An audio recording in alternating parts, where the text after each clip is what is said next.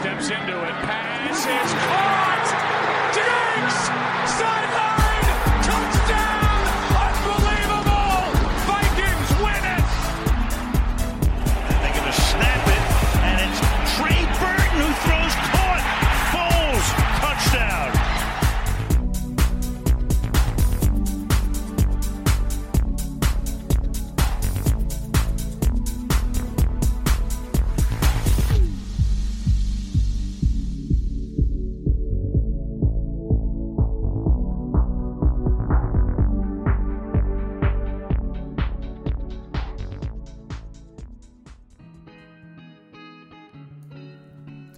Eccoci, eccoci con tanti argomenti, ventesima puntata, ammazza siamo già arrivati a 20, e tante puntate, tante ore, e continuiamo la nostra avventura con questa ventesima puntata, come detto con tantissime, ma tantissime cose da dire, perché ne sono successe veramente, veramente tante, dall'esonero di McCarthy al taglio da parte dei Kansas City Chiefs di Carimant così come una settimana ricca di, di, partite e di sorprese, di sconvolgimenti anche delle, delle division, riaperture delle division, insomma è successo un po' di tutto. E partiamo proprio da, da dove ci eravamo lasciati la settimana scorsa con un argomento che eh, ritorna questa settimana, ovvero la violenza domestica. Eh, è un argomento veramente che vorremmo evitare perché nessuno insomma ci tiene a raccontare o nessuno eh, ha piacere nel raccontare determinate vicende e che eh, insomma ci impongono una riflessione. Noi la settimana scorsa parlavamo di, di Ruben Foster. Eh, la vicenda Ruben Foster io la racconto da praticamente due anni e più passa il tempo più credo di non averla capita perché sono vicende talmente complesse dove nel momento in cui uno cerca di capire, cerca di comprendere eh, qual è la situazione, eh, qual è la verità, eh, magari arrivare ad una propria teoria, poi alla fine capisce di non aver, di non aver capito. E mm, quindi ecco, la vicenda Robin Foster è una vicenda complessa che andrà avanti e della quale insomma vi, vi aggiorneremo. Una vicenda in cui, riassumendo il pensiero, quello che era della settimana scorsa, eh, io credo che veramente ci sia troppo rumore, eh, come dicono molti, come dicono gli americani in questi casi, eh, troppo fumo eh, per non esserci nulla. Ecco, fin troppo fumo. Sia con eh, le vicende che avevamo raccontato nel, nell'off season che quelle attuali. Per eh, insomma bisogna porsi due domande, una vicenda complicata con un giocatore che ha dei precedenti particolari, l'abbiamo raccontati la settimana scorsa, eh, precedenti personali, una storia personale particolare, eh, come ha una storia personale particolare anche la ragazza, questo l'avevamo detto durante l'off season. Eh, quindi ecco una vicenda molto complessa. Eh, il perché eh, i due si siano continuati a sentire e vedere non è chiaro. Ricordo insomma che la settimana scorsa mi era sfuggita questa cosa: che la ragazza era praticamente ospite. E i due si erano fatti anche una foto, l'avevano anche postata. quindi la vicenda Robin Foster è quella che è. E, con, eh, e ieri se ne è parlato anche al, al Monday Night con, con, i Redskins che sono andati a, a prenderlo. E ricordiamo che Ruben Foster è, nelle, è nella exempt list di Roger Godell, eh, quindi è praticamente più che sospeso perché l'exempt list non è altro che la lista che come si suol dire eh, risiede sulla scrivania di Roger Godell e impedisce praticamente tutto ai giocatori e quindi è come se fossero sospesi. È una, è una lista in cui di cui fanno parte i giocatori che sono, diciamo, sui quali viene esercitato un, una sospensione precauzionale. Quindi sono praticamente sospesi. È l'equivalente a tutti gli effetti di una sospensione a tempo indeterminato. E così come lo è eh, Carimante, perché sulla stessa lista è andato purtroppo a fargli compagnia Carimant. Eh, la vicenda di Cam- Carimant è altrettanto particolare ed è una vicenda che ci impone una riflessione, eh, però volevo farla in modo diverso, eh, la riflessione, eh, proprio perché eh, è una vicenda che eh, non ci deve far cadere, secondo me, in, in errori o in considerazioni semplici. Il discorso è che eh, Carimant c'era stato l'episodio a Cleveland eh, a febbraio Carimant che risiedeva in albergo era in albergo c'era stato questo episodio eh, il, dopo il quale i Kansas City Chiefs avevano chiesto spiegazioni dopo il presunto episodio e, con questa donna e Carimant aveva insomma raccontato una versione dei fatti che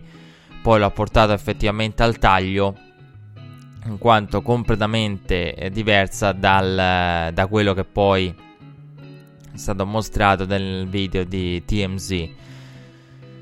E l'NFL eh, si è trovata in una situazione particolare. Eh, di fronte a un video cambia tutto e questo lo sappiamo. Questa è una cosa che insomma sappiamo da tempo. Questa è una cosa che il caso Ray Rice ci ha insegnato. Di fronte a un video, di fronte a una prova inconfutabile eh, cambia tutto. Perché Ruben Foster è un, eh, è un, quella di Ruben Foster è una vicenda particolare l'ho detto prima perché la parola di uno contro la parola dell'altro. Eh, una persona con dei precedenti eh, diciamo tanto fumo eh, nell'ultimo periodo soprattutto e dall'altra parte una persona con episodi dubbi all'interno della propria vita che eh, diciamo, potevano e possono trarre in inganno nel far pensare ma non è che eh, ci sta ingannando quindi non è che ci sta traendo in inganno lei più che gli episodi che traggono in inganno noi.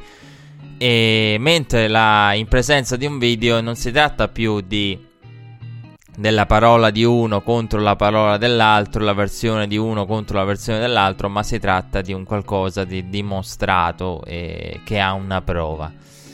E la vicenda Garimant è particolare, non ci deve portare, come dicevo poco fa, a facili considerazioni, perché la vicenda di Garimant è una vicenda che mostra per la prima volta un NFL diciamo esterna, un NFL che non ha responsabilità eh, dirette, o meglio, se le ha, le ha, eh, ma in buona fede. Cosa voglio dire con questo? Voglio dire che l'NFL, eh, la, il fatto qual è? Che eh, questo video non poteva essere eh, preso. Intanto Carimante non è stato perseguito, la ragazza non ha voluto perseguire Carimante, il che insomma eh, già di per sé avrebbe reso complesso il tutto da parte dell'NFL, ma sappiamo che la giustizia di Roger Godel arriva là dove eh, la giustizia ordinaria non arriva, però la giustizia divina di Roger Godel non arriva a procurarsi i video là dove non arriva nemmeno quella ordinaria. Perché la polizia eh, dell'Ohio, la, la polizia eh,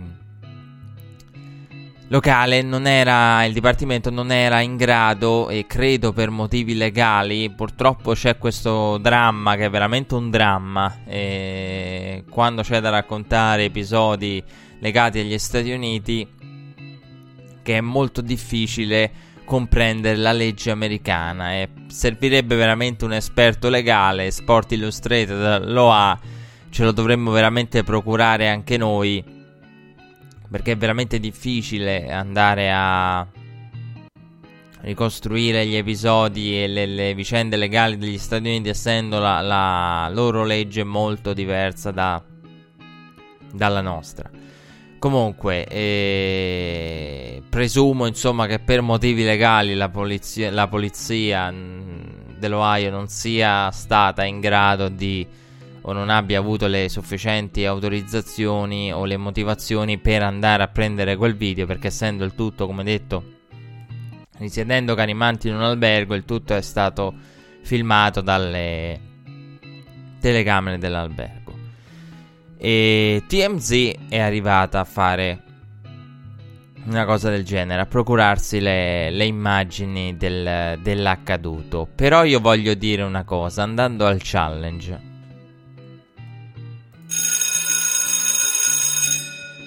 L'NFL ha al proprio interno eh, persone che hanno lav- lavorato nell'FBI, ha un eh, proprio gruppo investigativo che, che abbiamo visto sguinzagliato quella per casi di più gravi, più o meno gravi, insomma, di gravità variabile eh, che hanno riguardato l'NFL o eh, i giocatori, eh, diciamo il mondo esterno all'NFL o il mondo interno all'NFL.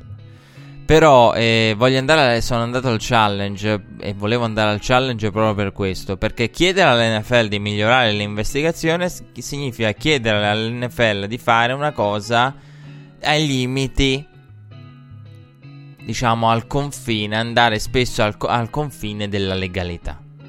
Quindi, cosa significa l'NFL doveva in, in, indagare meglio? Sicuramente dovevano essere interpellati eh, Carimant e eh, la ragazza perché ah, come minimo, insomma, bisognava rintracciare la vittima e fino a qui sono d'accordo.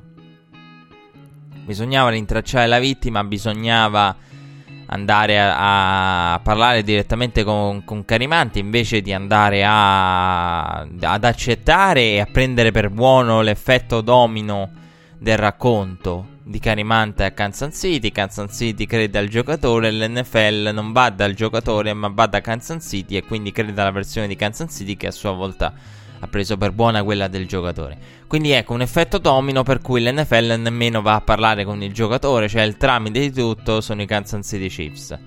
Eh, che poi insomma eh, sapevano, non sapevano anche qui eh, qualche, qualche, perplessità insomma eh, su cosa sapesse Kansas City rimane eh, più che valida insomma e quindi ecco, l'NFL alla fine si ritrova con eh, il tramite Kansas City a non aver nemmeno parlato con il giocatore. Quindi sì, sono d'accordo, serve un'investigazione diversa, serve un modo di approcciare a, al tutto in maniera completamente diversa. E quindi, come detto, andare a sentire la, la, vittima o presunta vittima e andare a sentire eh, colui che viene incolpato e, viene accusato di eh, qualunque diciamo reato crimine qual- di qualunque cosa si tratti. Insomma adesso violenza domestica nello specifico però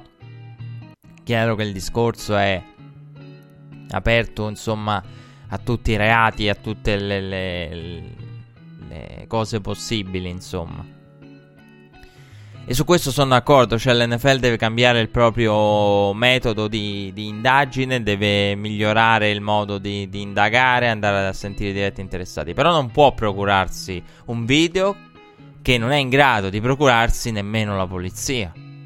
Quindi se la polizia non può prendere quel video, io non sentivo i colleghi americani, insomma, eh, in America io eh, in America hanno una mentalità diversa. Ecco perché dico queste vicende dal punto di vista legale, morale. Gli americani hanno una mentalità diversa. E, e, insomma, in queste cose, in queste analisi si nota molto la mentalità diversa perché in America molti editorialisti hanno scritto l'NFL deve procurarsi il, quel video, eh, come in questo caso, insomma, il video, la prova in un modo o nell'altro e in un modo o nell'altro significherebbe ricorrere a... al pagamento di somme di denaro perché di questo si tratta perché TMZ è, è un rotocalco sta- scandalistico è un, un sito un, di, di gossip insomma forse il sito per eccellenza di gossip al mondo un sito che si procura ovviamente eh, essendo un sito di gossip insomma noi in Italia abbiamo visto il caso Fabrizio Corona quando si tratta di eh, stampa scandalistica eh, video foto e paparazzi è tutto ai margini del, del, della legalità della moralità di, di tutto è proprio ai margini di, di, di, quello che uno pensa come magari giusto o sbagliato in partenza. Proprio perché si entra in un mondo in cui si gioca a sporco, cioè è tutto un giocare sporco e le regole del gioco sono regole che possono anche non piacere. Quindi TMZ arriva a procurarsi una cosa che non è concessa nemmeno alla polizia dell'Ohio. E quindi ecco, dire all'NFL l'NFL deve procurarsi il video sostanzialmente significa l'NFL deve essere pronta a pagare, pronta a corrompere, eh, pronta a sborsare per avere informazioni, per avere prove. Che insomma non so quanto sia una cosa che poi renderebbe un modello l'NFL. Cioè, se l'NFL poi arriva a, eh, in un caso del genere, ad avere la prova prima di tutti e a prendere un provvedimento nei confronti di Carimanta, poi però magari deve affrontare una critica, perché adesso insomma la stampa americana e la stampa in generale guarda da un lato, dall'altra parte c'è un mondo in cui l'NFL poi verrebbe secondo me mediaticamente massacrata perché? Perché utilizza magari dei metodi di, di investigazione o riesce a procurarsi le prove eh, andando, entrando in un, in un, mondo e in mondi che insomma non propriamente eh, puliti da un punto di vista delle pubbliche relazioni perché questo è il discorso. E il sito web eh, di gossip eh, fa parte di un mondo che è regolato da de- de- de- determinate regole. Quindi ecco ehm, proprio per questo insomma eh, TMZ gioca un gioco che eh, il concetto fondamentale vogliamo che sia e diventi il gioco dell'NFL. Se il fine giustifica i mezzi, se volete, se preferite, insomma, che, che ci sia un'investigazione massima, se il fine giustifica i mezzi, sì. Eh, quindi ecco, anche in questo non, non, ho una mia opinione. Avrete notato anche questo, che sulla vicenda investigazione dell'NFL eh, magari ecco chi mi segue da più tempo dirà è strano che tu non abbia un'opinione. Effettivamente un'opinione non, non ce l'ho. Perché diciamo che, eh, come detto, si, significherebbe portare l'NFL a giocare un gioco sporco e per, per salvare quello che alla fine sarebbe un impatto di, di immagine, un qualcosa dannoso di immagine, perché l'NFL poi è vero, le pubbliche relazioni ci, ci rimette quando un giocatore com- commette una cosa del genere, quando un giocatore del, si ritrova coinvolto in qualcosa di più o meno grosso. E, però... E, alla fine il problema non è dell'NFL, il problema è esterno all'NFL. E di questo si parlava proprio durante il Monday Night ieri, eh, in telecronaca. Con tra l'altro Jason Witten che ha avuto esperienze personali legate alla vicenda, è stato molto duro Jason Witten nei confronti di, di Karim Hunt, come lo è stato tutto il mondo, come lo siamo anche noi di Red Flag. E, e quindi ecco, eh, il concetto è quello, non ho ancora una mia opinione sui metodi di investigazione dell'NFL, perché significherebbe veramente arrivare e io ho... Ecco, diciamo l'NFL che arriva a procurarsi il video, perché poi è questo che io voglio rendere bene. L'NFL che arriva a procurarsi il video al, prima di TMZ, eh, cioè in questo caso diciamo sarebbe anche relativamente pulito il gioco dell'NFL. Cosa verrebbe fatto nell'ombra per ricavare informazioni? Ai limiti della legalità, questo mi spaventa. Quindi un NFL pronta a tutto anche a eh, metodi, perché poi il concetto che il cuore della discussione è quello. Quindi ecco, eh, non ho ancora una mia opinione proprio perché credo che queste vicende siano vicende comunque che tirano in causa l'NFL. l'NFL è coinvolta indirettamente, eh, non direttamente. E questo insomma va sempre ricordato. E quindi ecco, eh, i metodi di investigazione sicuramente è partire dalle basi, quello sì. Sugli altri metodi non ho ancora una mia opinione, onestamente. Eh, però ecco, mi piaceva raccontarvi insomma i dettagli, proporvi diversi spunti, diverse visioni anche, la visione che dice il fine giustifica i mezzi, cambiamo il metodo di investigazione, apriamoci a tutto e l'altro è attenzione perché poi insomma l'NFL verrebbe comunque attaccata e non farebbe una bellissima figura a livello di immagine, eh, non solo in questo caso, perché in questo caso insomma l'azione richiesta, il procurarsi il video, magari significa solo tirare fuori soldi, eh, però eh, pensate a tutte le varie vicende in cui l'NFL si può trovare a fare cose di, di, di dubbia legalità per ricavare informazioni. Eh, proprio perché voglio andare al challenge L'NFL non è un dipartimento di polizia. Questo è quello che, che da due giorni continuo a ripetere a tutti, a me stesso anche. L'NFL non è un dipartimento di polizia. E quindi ecco, anche pretendere dall'NFL di arrivare laddove la polizia non arriva e se la polizia non può eh, prendere e arrivare a, a, determinate informazioni, l'NFL non è un dipartimento di polizia e quindi attenzione a questo. Eh, che è quello che io continuo a ripetere da giorni. E comunque, la vicenda Canimante è una vicenda simbolica perché tira in causa un giocatore chiave per la propria squadra perché Carimante è un giocatore era un giocatore chiave per i Kansas City Chiefs quindi non tira in causa un Ruben Foster che finché va bene in campo viene tenuto poi quando inizi a far male uno comincia a dire ma forse è un bust forse l'abbiamo draftato troppo in alto quindi adesso possiamo anche tagliarlo e insomma, questo era il discorso dei, dei 49ers. Quando inizia ad andare male, viene tagliato e, e non è più accettabile, insomma, a livello mediatico quello che prima era stato accettato. E però Carimante è il classico giocatore che del quale una squadra non si priva volentieri e che proprio essendo un giocatore chiave di una squadra in corsa a, per il Super Bowl, in corsa proprio per il titolo, eh, è un caso emblematico che rimane eh, come esempio, quindi che manda un segnale molto forte.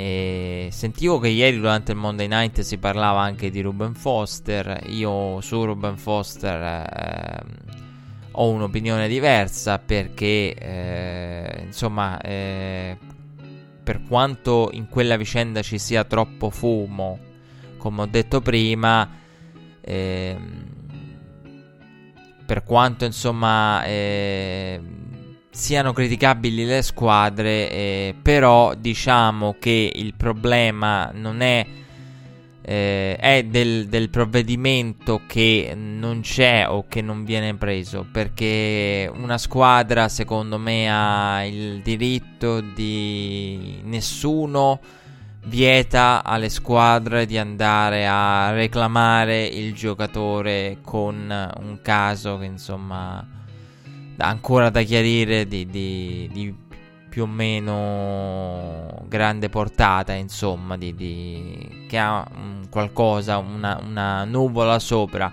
Secondo me è una cosa totalmente legittima, il che ha un danno d'immagine eh, per i Redskins. Eh, lo sta avendo, lo ha avuto e lo avrà qualora dietro il fumo, insomma, dovesse celarsi qualcosa di, di, di bruciato. Però ecco, non, eh, non, me la sento di fare la morale alle squadre, eh, perché comunque le squadre nell'andare a prendere un, un giocatore con, con, determinati interrogativi subiscono un contraccolpo a livello di, di immagine gigantesco. E quindi ecco, pagano già un prezzo alto. E questo insomma per quanto riguarda i Redskins. Comunque, vedremo. E la vicenda Carimante è una vicenda che, che, sconvolge, una vicenda che torna a colpire un, un giocatore di, di, primissima portata dell'NFL. Torna ad esserci un video. Eh, siamo tornati all'era Ray Rice, non Ray Rice. Cambierà qualcosa? Sarà un nuovo caso che cambierà tutto? Sicuramente. Eh, volevo però precisare una cosa eh, che eh, insomma la, la, vicenda Carimant è una vicenda che ci impone una riflessione. Io in questi giorni, come eh, negli ultimi anni, eh, mi sono ritrovato a eh, continuamente parlare di vicende di, di violenza domestica e allora un interrogativo bisogna porselo, una domanda bisogna farsela. Come mai c'è di mezzo sempre l'NFL? E la mia opinione, insomma, su questo è molto drastica. Eh, perché io credo che ci sia una connessione diretta tra il football americano e determinati episodi. È inutile è inutile, se vi siete trovati negli ultimi giorni a dover difendere l'NFL da, da, da, dall'esterno, ah, mazza, ah, questi del football americano, banalizzando il tutto, sempre loro di mezzo, ogni tanto ne esce uno, è vero, è vero, cioè non c'è nessun altro sport che può dire di avere una frequenza del genere. E lo posso testimoniare anch'io, non posso negarlo perché negli ultimi anni eh, anche a Red Flag quanti episodi di violenza domestica o episodi fuori dal campo di grande entità o di piccola entità, magari cose minori, ci siamo trovati a, a raccontare. Tanti. E, tanti e episodi, un numero di episodi che gli, negli altri sport non c'è. E questo perché eh, non voglio vedere la, la, parte dei. quella delle concussion, quella delle sostanze. Sì, secondo me esiste, cioè è dimostrato insomma da, da, con tutto quello che sappiamo sulle concussion. Eh, sì, è vero, ci possono essere state. Eh, ci può essere insomma un abuso di determinate sostanze che può avere un determinato effetto. Ma secondo me il, è inutile scappare dalla realtà. È inutile scappare secondo me da quella che è le, la, la, il collegamento con il football americano. Il football americano è uno sport che richiede e questo non lo nego proprio perché dico non mi sento in grado di difendere il football perché il football ha una sua natura. Il football americano è, è uno sport che richiede un determinato e che ha nei propri giocatori ritrova nei propri giocatori un determinato profilo psicologico, caratteriale, di precedenti, insomma, bisogna avere un certo tipo di carattere, bisogna avere un uh, certo tipo di di, di motivazione, di, di, cattiveria, di, voglia di, lottare, di rimanere in campo, perché eh, e eh, richiede delle caratteristiche, eh, l'aggressività, la, la, la, quello che vediamo in campo, insomma, adesso non riesco a trovare stranamente, è assurdo perché non riesco a trovare aggettivi che poco prima della puntata avevo trovato e... Eh, però, eh, insomma, avete capito quello che è il cuore del mio discorso ovvero il football americano richiede determinate caratteristiche, un determinato profilo caratteriale. A me piace molto la psicologia e piace molto questo aspetto psicologico. E insomma, si può descrivere e riesco a descrivere molto meglio eh, rispetto alle eh, vicende legali americane. Richiede un determinato profilo psicologico, la cui degenerazione porta a determinate vicende, determinate visioni della vita, determinate visioni della donna, determinate visioni della legge e, ed altre mille cose. Quindi, ehm, purtroppo, eh, sono d'accordo, l- l'analisi che mi è piaciuta di più e che condivido, e l'ho cito due volte, è quella di Shannon Sharp. Shannon Sharp dice che cosa vogliamo da un, da un linebacker che sia violento. E questo è proprio, ecco, con questo semplifico quello che è il mio discorso. Cioè, il, l'NFL richiede una, determinate caratteristiche a ruolo al giocatore.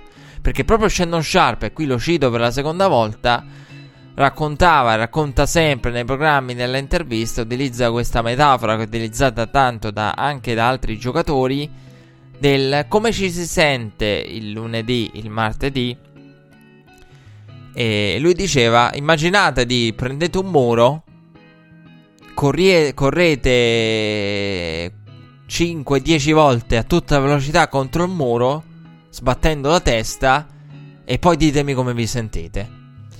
E questo insomma è una cosa che dicono tanti giocatori, che abbiamo sentito dire da tanti giocatori. E quindi ecco, anche per affrontare tutto questo, cioè per prendere botte, per quanto siano pagati milioni, serve un determinato profilo.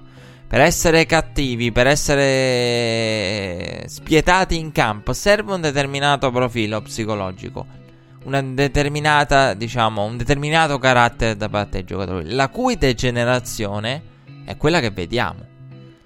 E quindi ecco, eh, quello che dice Shannon Sharp è esattamente quello che dico io. E sono contento che eh, ne abbia parlato anche lui in questi giorni proprio perché mi ha semplificato l- l'esposizione del tutto con eh, il suo discorso del che cosa vogliamo da un, lam- da un linebacker che sia violento.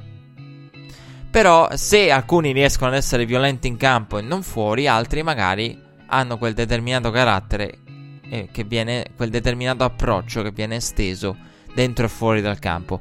Quindi ecco, la degenerazione del, del profilo che richiede l'NFL è quella che, che, abbiamo visto e che stiamo vedendo. Pausa musicale e poi dobbiamo parlare della, della giornata, dobbiamo parlare delle tante notizie, della notizia soprattutto, l'esonero di Mike McCarthy dopo il break.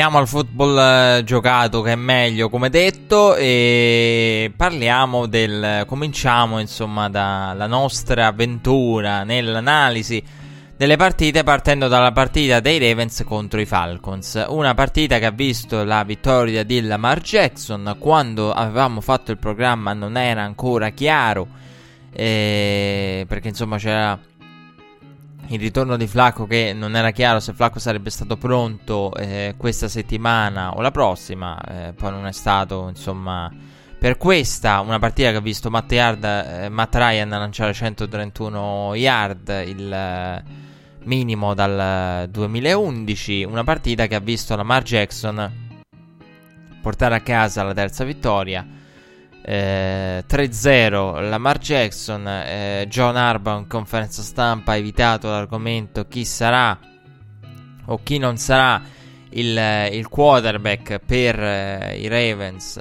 nella quattordicesima settimana. E però è una partita che in generale insomma ha visto Lamar Jackson trascinato dalla, dalla difesa. E una partita per la quale voglio andare al challenge.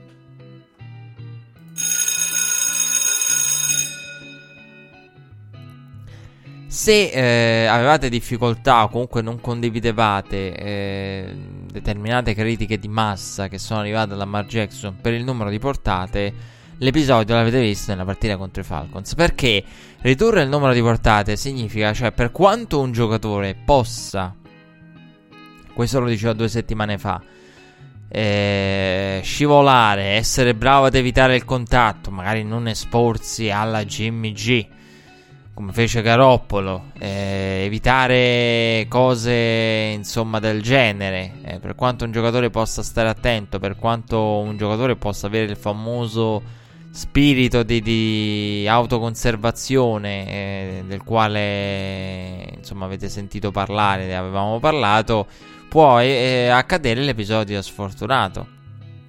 Lamar Jackson, compito, colpito da un compagno, finisce nel protocollo delle concussion. E che non è una bellissima cosa da vedere alla terza partita. E questo, insomma, lo dico io, non l'ha detto praticamente nessuno, però eh, lo dico io, che alla terza partita vedere un giocatore, un quarterback che già finisce nella tenda blu, perché non è che adesso i quarterback abbiano tutti questi episodi di, di diciamo sospetta o che richiedono l'intervento insomma de, l'andare nella tenda blu non è proprio una cosa che vedete in tutte le partite. Ecco quindi in una part- terza partita Lamar Jackson ah, eh, abbiamo visto con l'Amaro l'episodio che temevamo, ovvero per quanto puoi stare attento, arriva il compagno che inavvertitamente ti colpisce. Eh, l'episodio sfortunato e eh, alla terza partita ti ritrovi a dover abbandonare il campo con eh, nella tenda blu e eh, Robert Griffin che è entrato per qualche snap, poi Lamar Jackson ha, ha finito la partita, un Lamar Jackson trascinato dalla difesa e adesso insomma dovremo capire quello che sarà. E per quanto riguarda Baltimore, anche se allo stato attuale, nel momento in cui registriamo la puntata, a poche ore di distanza dal Monday Night, e non ci sono notizie particolari o notizie certe. John Arbaugh ha, come detto nella conferenza stampa, evitato la, l'argomento. Un Lamar Jackson che ha corso 75 yard, 17 portate.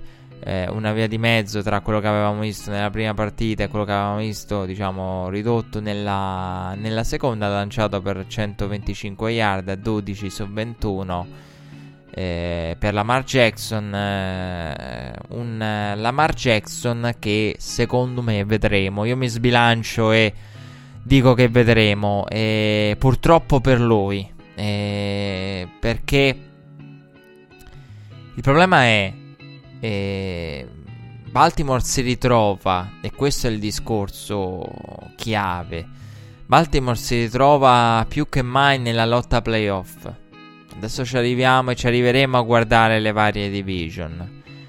Eh, perché ci sono state tante occasioni perse. tante squadre che sono ritornate prepotentemente in corsa e Baltimore si trova a lottare per i playoff. E... È ancora in corsa per tutto e eh, si ritrova a farlo con un Lamar Jackson con il quale non sono stati ancora inseriti tutti i concetti eh, di gioco perché Lamar Jackson eh, il problema qual è? Che Lamar Jackson richiede uno sviluppo. E richiede uno sviluppo che Baltimore in questo momento non è in grado di garantire perché se eh, avevamo una squadra come Jets che puntava a migliorare il, il proprio record con uh, Sam Darnold draftato uno dice vabbè miglioreranno. Ci sono tutti sono tutti Dot Balls compreso uh, lì a rischiare il posto però comunque un minimo di sviluppo del quarterback c'è. Quindi cercheranno di vincere il prima possibile sviluppando il quarterback. Vabbè, Cleveland aveva praticamente come obiettivo il migliorare quanto fatto lo scorso anno, quindi vincere qualche partita, arrivare a un record diciamo sopra la soglia della decenza e sviluppare Baker Mayfield. Josh Rosen, la stagione dei Cardinals era interamente dedicata al suo sviluppo e Josh Allen e Bills, insomma, l'abbiamo detto con, eh, con la preseason. Con Sean McDermott che disse in conferenza stampa: Siamo arrivati ai playoff, però non siamo in, in ascesa.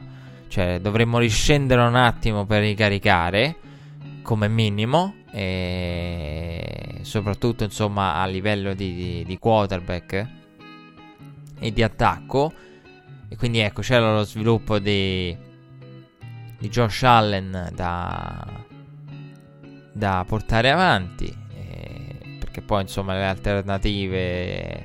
Cioè, se arrivi a Matt Barkley, eh, vuol dire che sei andato a cercare... In, eri veramente in emergenza totale. Ricordiamo McCarron, ricordiamo Peterman. e lo sviluppo di Josh Allen era una delle chiavi del, della stagione dei Bills. E lo stiamo vedendo, insomma. E poi ci arriviamo a parlare di Josh Allen. Però ecco, la... quindi tutte le altre quattro squadre che hanno draftato un quarterback avevano come obiettivo lo sviluppo. Compresa Arizona, che dicevamo una delle migliori situazioni per Josh Rosen. Arizona, però, non, ha, non aveva alcuna fretta, anzi aveva come obiettivo proprio lo sviluppo del quarterback con eh, un Sam Bradford che vabbè insomma non sapevamo quanto sarebbe stato rimasto per quanto sarebbe rimasto sano e intero però eh, lo sviluppo de, di Rosen era una delle chiavi per Arizona. E poi c'era Baltimore una squadra purtroppo è una triste verità mi sento quasi in colpa a dover dire una cosa del genere ma la triste verità è che a Baltimore frega poco in questo momento dello sviluppo del quarterback. Perché se no una cosa del genere non la consenti. E se lasci- lasciano Lamar Jackson, Lamar Jackson non è pronto. Lamar Jackson non è, è pronto per vincere le partite non è pronto per fare eh, il gioco migliore per preservarlo, per eh, permettergli di sviluppare e migliorare, insomma, L'ho detto, ma non è un problema di. Non è che Lamar Jackson non sa passare. Attenzione, Lamar Jackson è che non, non, non vuole passare in questo momento. E, ed è evidente. Cioè, non è una questione di non sa passare, è una questione di non vuole passare. Eh, perché eh, non ha ancora preso l'attacco, non si sente ancora pienamente padrone di determinati concetti offensivi che riguardano l'attacco aereo. Eh, però eh, a Baltimore io non so quanto freghi di sviluppare Lamar Jackson. E si trova in una situazione, il povero Lamar, che è effettivamente una situazione da, da tenere sotto controllo perché John Arbaugh rischia il posto. E anche qui eh, ci sarebbe una lunga discussione sul se John Arbaugh rischia il posto e se, se riesce a salvarlo tirando e tenendo dentro Lamar Jackson, cioè se Lamar Jackson gli permette di acquistare tempo, per dirla all'americana, o meno. Però fatto sta che quello che stiamo vedendo con Lamar Jackson è il frutto di uno, una squadra che non è in grado di sviluppare il quarterback, ha comunque l'impatto, l'energia, la dinamicità di Lamar Jackson, perché la settimana scorsa insomma parlavamo di, di Lamar Jackson, però eh, se andiamo a vedere insomma in casa Ravens con Gus Edwards... Eh, chiunque corre al fianco di Lamar Jackson le sue yard le va a produrre perché Lamar Jackson va a beneficiare anche a, ai backs quindi va a beneficiare a qualunque tipo di back eh, va a beneficiare al backfield in senso assoluto quindi ecco eh, però eh, Lamar Jackson in questo momento si ritrova con Baltimore catapultata in una lotta eh, per i playoff con un quarterback che porta a casa le partite che non è stato eh, sviluppato secondo me eh,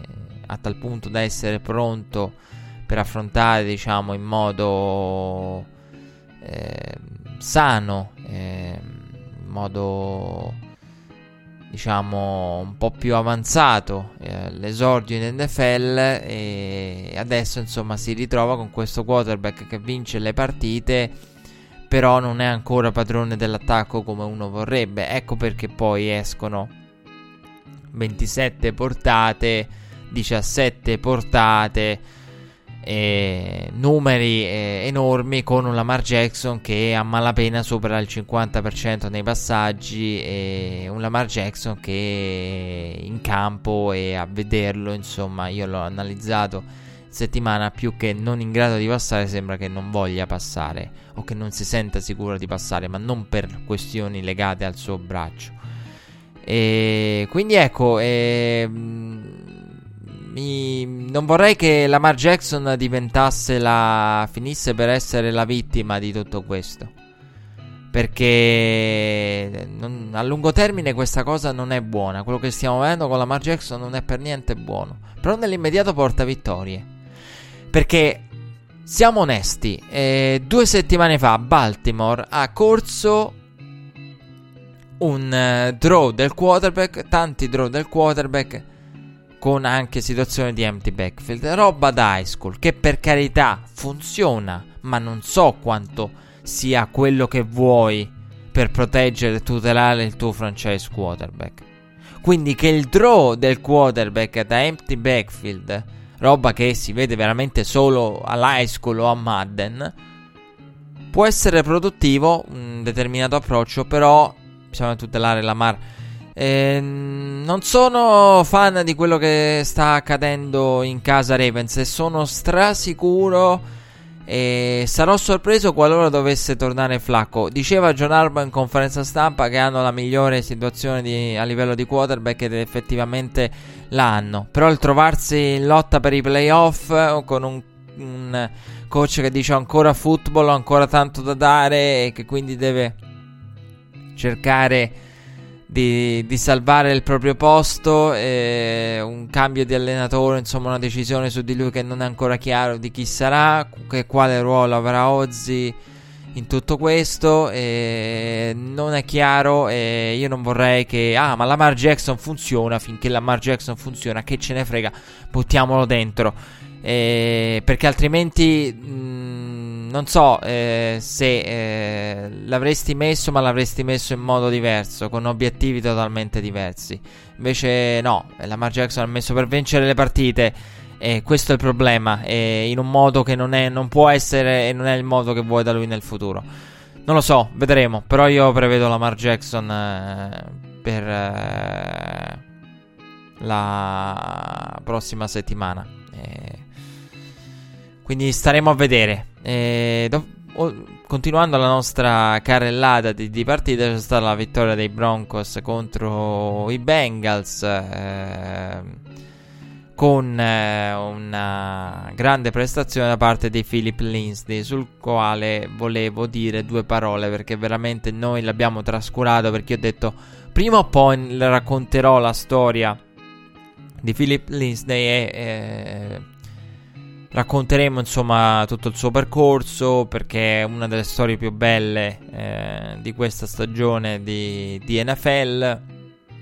Perché ho detto continuerà sicuramente a fare bene, continuerà a macinare yards, continuerà a produrre, eh, ne ha prodotte 157 contro i Bengals, Bengals che, eh, con i quali è partito Driscoll, Bengals che però soprattutto hanno visto AJ Green rinfortunarsi al, al, pollice dopo aver già saltato tre partite. Eh, comunque, veniamo al, alla storia di, di, Philip Lindsay. Tra l'altro, autore di una, di una partita, come detto, la migliore della carriera, perché veramente carrierai eh, in tutte le voci o quasi.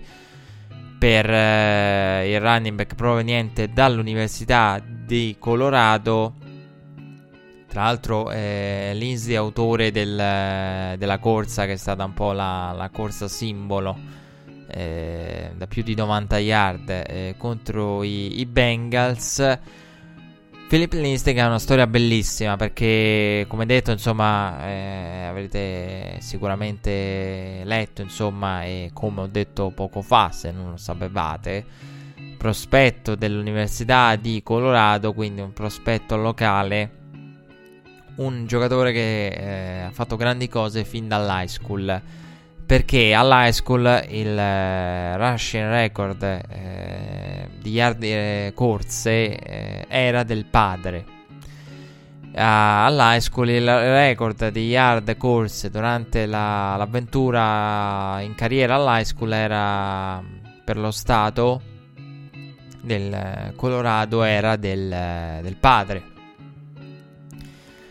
e List nell'ultimo anno, nell'anno da, da senior, riesce a superare il record del padre. E supera il record del padre, viene festeggiato per eh, essere il nuovo leader eh, di yard corse all'high school eh, del proprio stato e qualche, tutto questo credo nel secondo quarto, primo quarto, eh, qualche snap dopo, qualche giocata dopo, all'inizio del quarto successivo va a farsi male al ginocchio. Quindi passa da, da, uno dei momenti più belli della sua vita e della sua carriera, diciamo, in ascesa, ad uno dei più drammatici, uno dei più eh, preoccupanti soprattutto per il, per il futuro.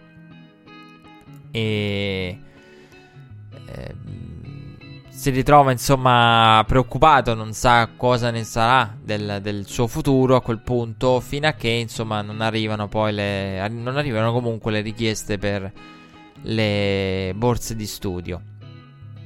E dopo eh, tante difficoltà trova chi crede in lui nella sua riabilitazione. E lui che aveva detto, vabbè, eh, aveva ricevuto diverse offerte, aveva scelto poi Colorado di rimanere eh, nel proprio stato, di rimanere lì dove era cresciuto.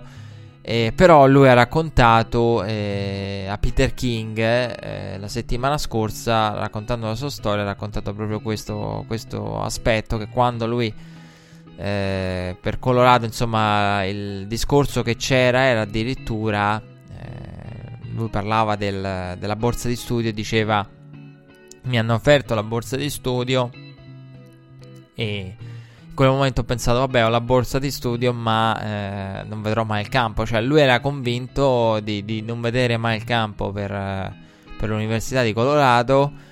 Ed era convinto che eh, avrebbe praticamente beneficiato solamente della borsa di studio.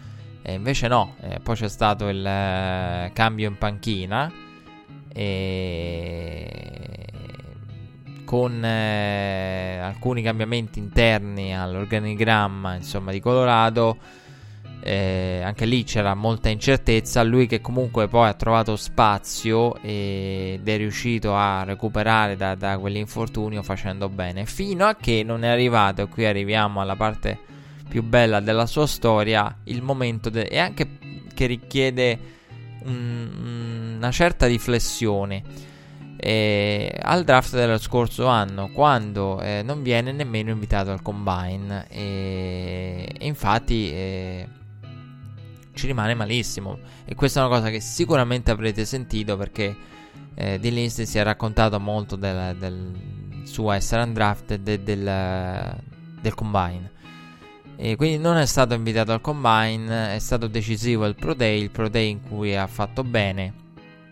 Era la sua unica occasione, però proprio questo combine, il mancato invito al combine eh, di Indianapolis se l'è legato al dito e fino a che non è arrivato il giorno del draft lui eh, si aspettava di, di, essere scelto più o meno negli ultimi giri, sperava negli ultimi giri ed era convinto insomma di, di, di aver fatto bene, di aver impressionato, di aver... Eh, di essere stato tra, tra, i leader, perché poi lui diceva io sono stato tra i leader, ho fatto numeri pazzeschi al college e eh, con tutto che avevo numeri eh, magari mi ritrovavo, eh, perché Colorado insomma eh, ha problemi come università di, di, di visibilità rispetto alle altre, mi ritrovavo quelli dei grossi programmi che avevano corso, la, la metà delle yard che avevo corso io, cioè gente veramente lui e si ricordava esattamente chi era stato invitato al combine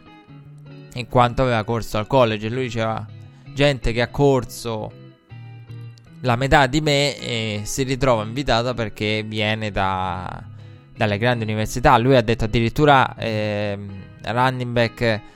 Eh, secondi running back di grandi università che hanno corso praticamente poco o niente si ritrovano invitati. Io che ero tra i leader sono stato costantemente a lungo termine, ho dimostrato nel tempo, tra i leader NCAA per yard corse mi ritrovo non invitato.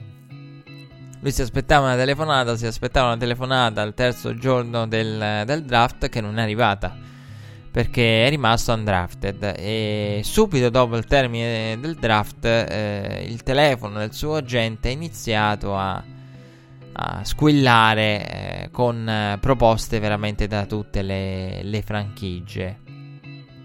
E ha raccontato di, di, dei Ravens, lo volevano i Ravens, eh, così come lo volevano altre squadre. Credo abbia detto una quindicina di squadre addirittura l'abbiano più o meno contattato per informarsi.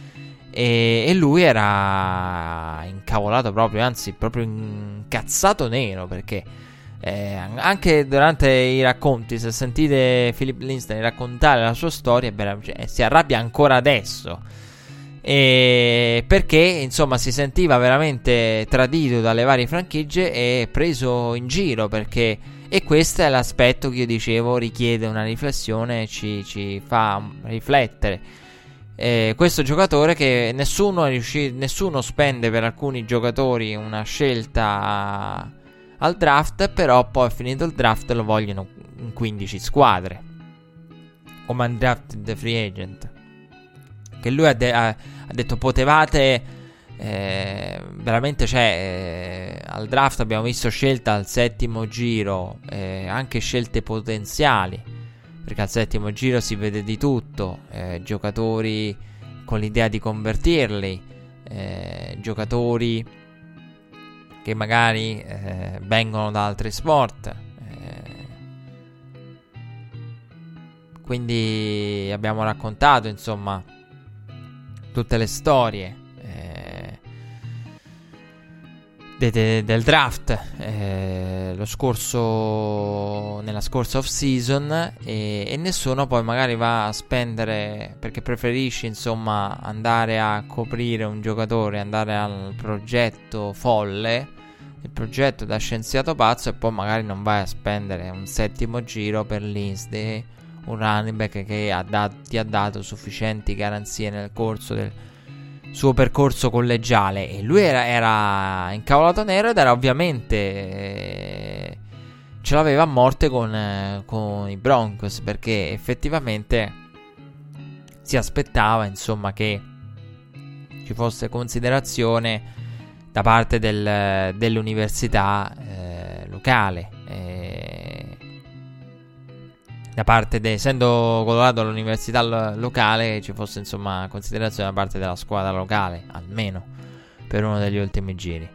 eh, proprio perché era convinto di aver impressionato eh, i Broncos, era convinto, lui diceva, aveva già raccontato, era, raccontato spesso il problema della visibilità, che è quello che dicevo per l'invito al combine, lui dice però, insomma, Colorado per i Broncos è un'università che ha la massima visibilità, quindi se non, non ha una visibilità a livello nazionale, a livello locale, che poi era quello che dicevo, in sede di draft ci sono i giocatori locali che vengono conosciuti e studiati nei minimi dettagli e eh, quello che dicevo a proposito di, di, di John Dorsey, eh, di Denzel Ward, quello che dicevo a proposito de, de, dei racconti che, faceva, che facevano gli, fanno i vari executive NFL se- nel periodo del draft, di come gli inviti anche nelle proprie strutture vengano appositamente tenuti per i giocatori non locali, perché quelli locali li si vuole aver eh, conosciuti tutti. Sono proprio la base, le fondamenta. Prima si va con- a coprire i locali nel dettaglio e poi ci si concentra e si spende tutto ciò che si ha a livello di possibilità, a livello di, di inviti per gli altri. E quindi lui si aspettava eh, un minimo di, di, considerazione da parte dei Broncos che non è arrivata. E, e poi insomma è arrivata la, invece la telefonata al suo agente da parte di, di, varie squadre. Lui aveva considerato, preso in considerazione varie squadre, aveva preso in considerazione eh, Baltimore e poi ha optato per eh, i Denver Broncos perché eh, nonostante l'offerta di Denver non fosse, nonostante Denver non fosse per lui forse l'offerta migliore, eh, però eh, poi c'è stato quel discorso che lui ha raccontato più volte eh, con la madre che eh, gli ha detto figlio mio tu eh, perché lui il giorno dopo sarebbe dovuto andare eh, nella città della squadra con la quale avrebbe firmato la madre invece gli ha detto no, tu domani non vai da nessuna parte, sei cresciuto qui, sei andato all'università qui, rimani qui.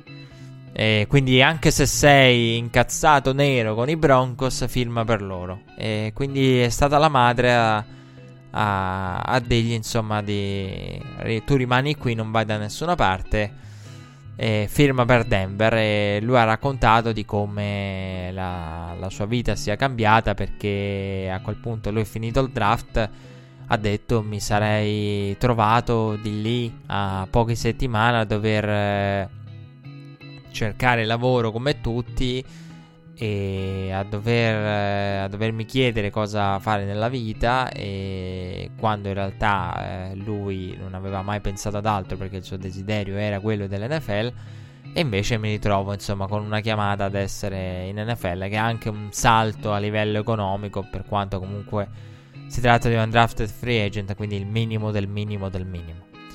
E quindi una storia bellissima e un giocatore che veramente giocatore dalla storia affascinante, un uh, giocatore che è molto motivato, molto umile, con un approccio molto... Si vede che è un giocatore che insomma ha subito, questa è poi la particolarità delle, delle varie interviste della storia di Lindsay, è che si vede che è un giocatore che si sente di aver subito, sente di aver subito tanti torti. E questa è una cosa che non potete fare a meno di notare lui che raccontava, eh, sono arrivato a Denver, eh, Denver eh, dove insomma lui raccontava che eh, non è molto amico, diciamo, dei, in generale non è molto amico dei colleghi di backfield. non è molto amico dei colleghi di backfield. Lui l'ha detto, insomma, in, li vedo come rivali, come li vedeva rivali ai tempi dell'high school, per quanto poi siano diventati amici. E questa, insomma, è stata anche un'altra una, una costante, il fatto che i tuoi rivali eh, di oggi, insomma, sono sono gli amici poi di, di domani e lui raccontava eh Royce Freeman che era un po' il, uno di quelli con cui era arrabbiato perché era arrabbiato veramente con, con tutti, compreso Freeman perché proprio al draft eh, era andato a prendere eh, un running back Denver. quindi comunque lo vedeva come un rivale e poi ha detto in realtà è il mio migliore amico come tutti gli altri running back di, di Denver sono miei migliori amici. È una storia veramente bella eh, per un giocatore che eh, ha subito tanti torti ma che non ha mai smesso di credere in se stesso perché eh, gli facevano notare, gli hanno fatto notare, ah ma cosa Cosa avresti detto se ti avessero previsto che in quel momento, alla fine del terzo giro, quando non ti chiama nessuno, ti, chiama, ti chiamano le squadre, undrafted free agent, che saresti stato sopra gente del calibro di Frank Gore, David Johnson? E lui, lui ha risposto: No, me lo sarei aspettato.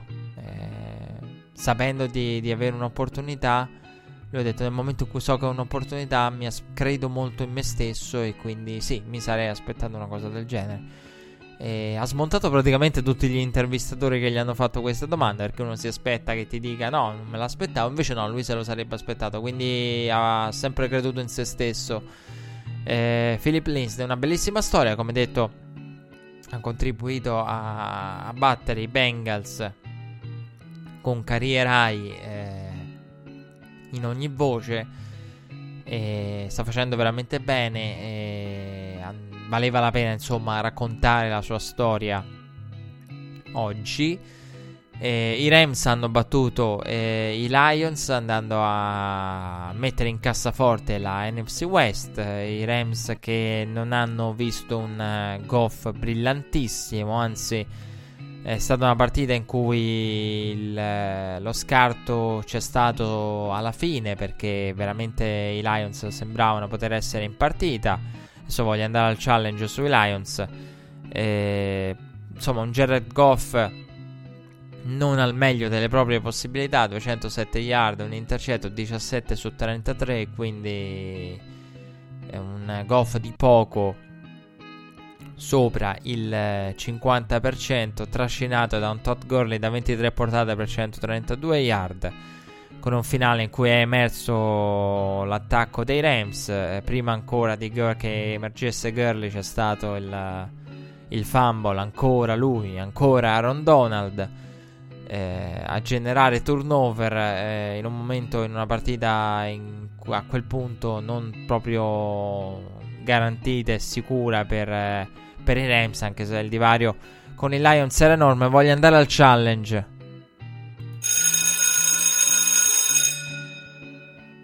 C'è troppo poca pazienza nei confronti dei coach NFL. O, o mandiamo a casa Vrabel e Patricia subito. In particolare Vrabel, mandiamolo a casa.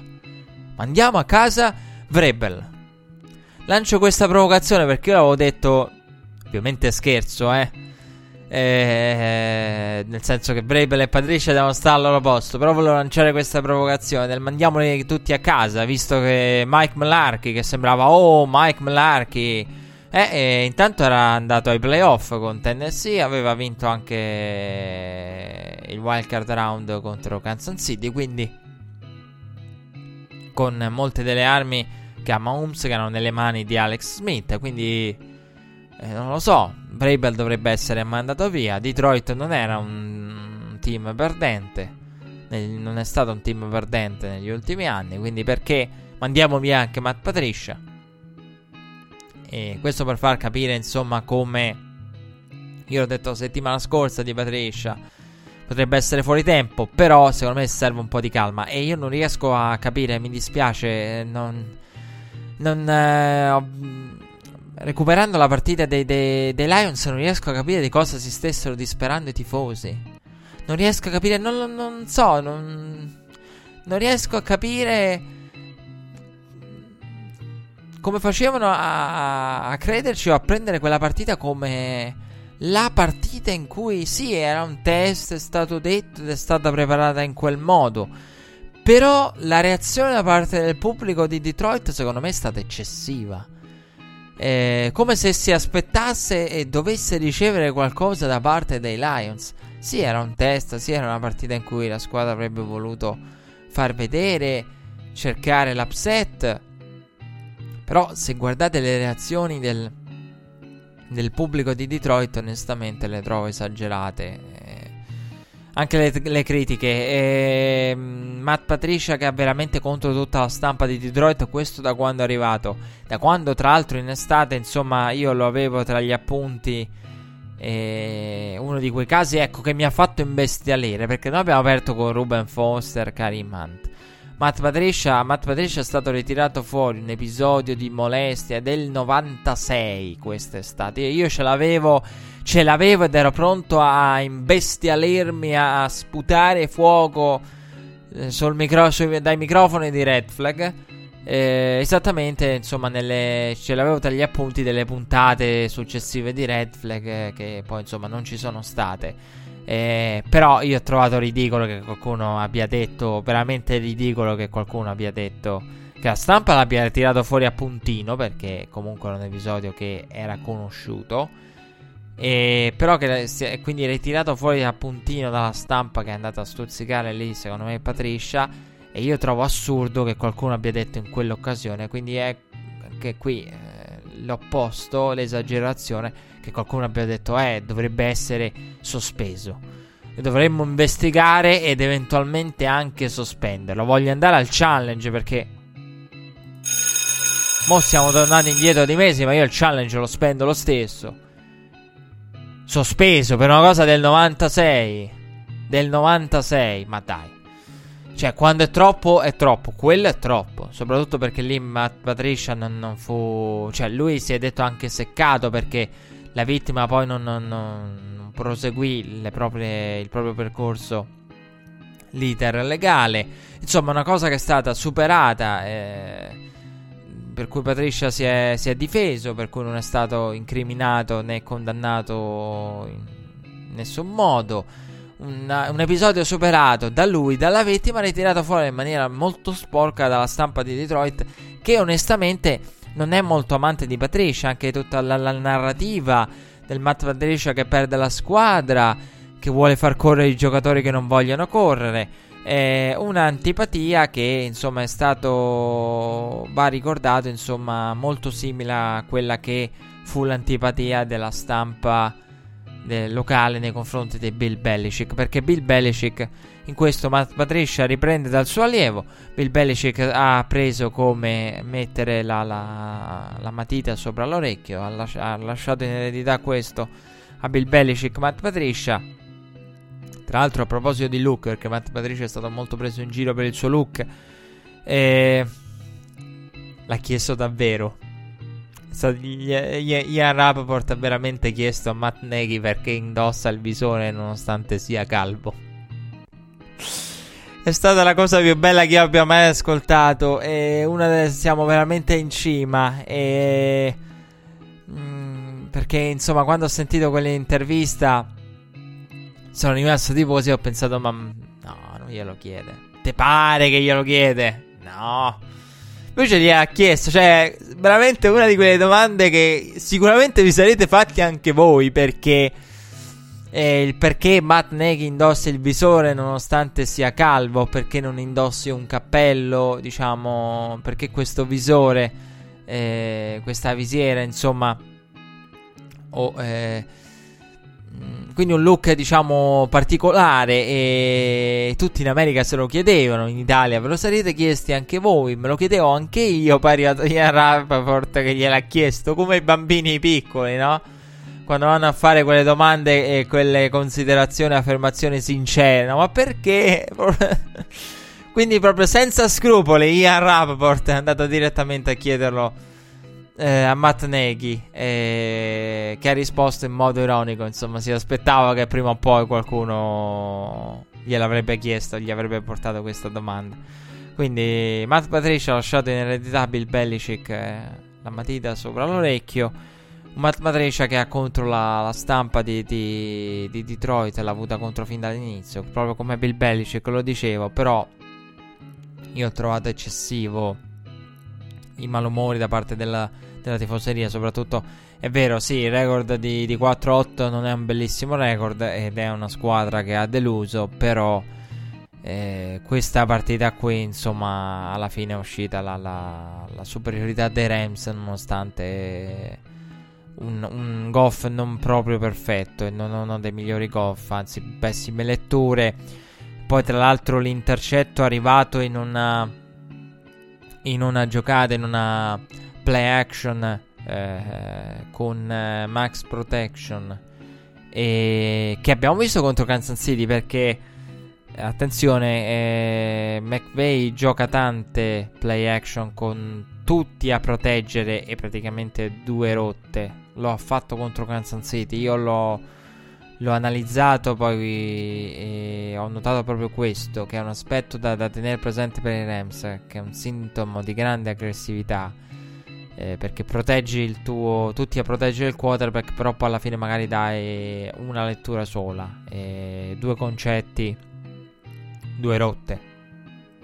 E in una situazione di, di, play action con massima protezione è arrivato proprio l'intercetto di Goff con una lettura totalmente sbagliata e tra l'altro in settimana sono uscite interessantissime statistiche di cui si è parlato tanto. La play action eh, si è praticamente raddoppiata per, eh, per molte squadre quindi si sta, sta, aumentando il numero delle play action eh, ha raddoppiato la propria percentuale eh, Los Angeles eh, sono tante insomma le, le, le soluzioni offensive che, eh, o le formazioni che stanno vedendo un raddoppio del, del proprio utilizzo, tra cui come detto la play action.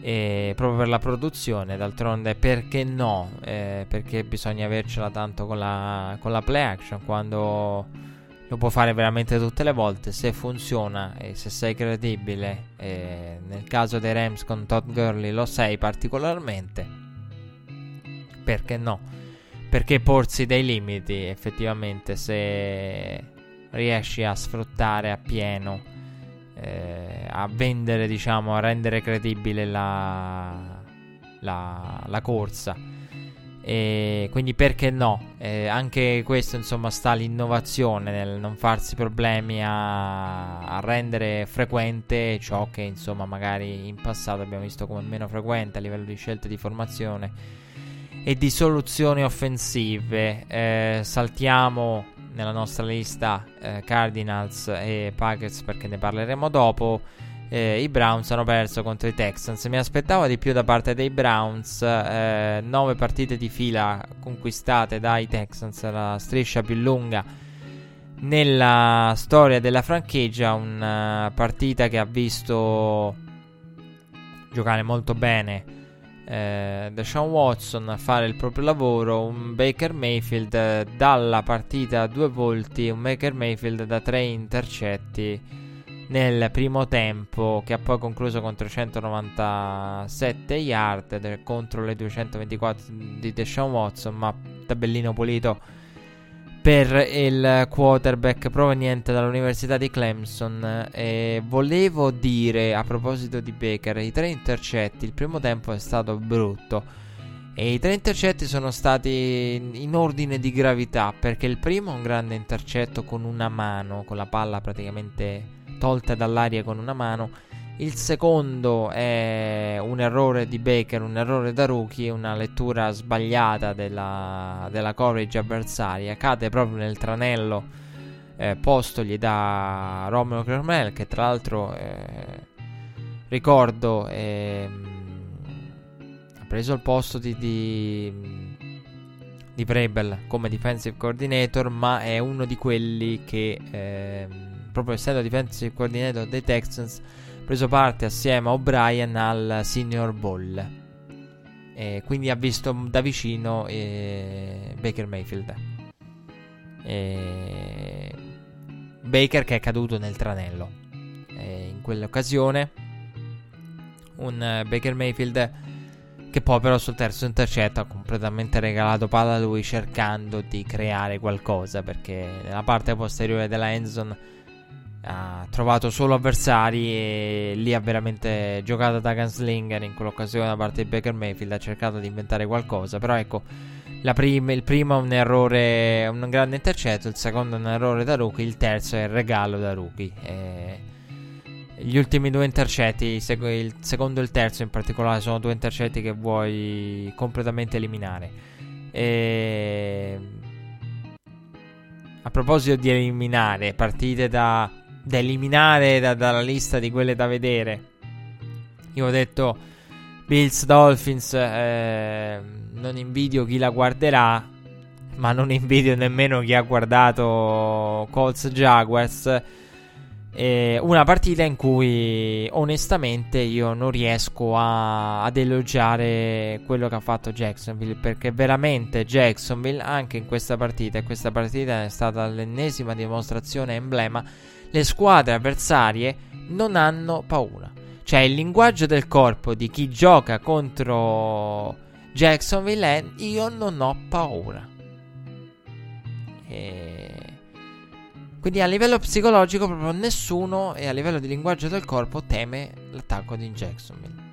E questa cosa eh, purtroppo eh, che sia Blake Bortles o che sia Cody Kessler si continua a vedere. Ora, eh, si parlava addirittura di Tanner Lee perché si sta parlando di Tanner Lee, eh, giusto che lo sappiate se verrà attivato o meno se a questo punto verranno cercate soluzioni estreme, ci sono anche free agent che, che hanno giocato in NFL, eh, ce ne sono tanti di quarterback che hanno diciamo orbitato attorno all'NFL.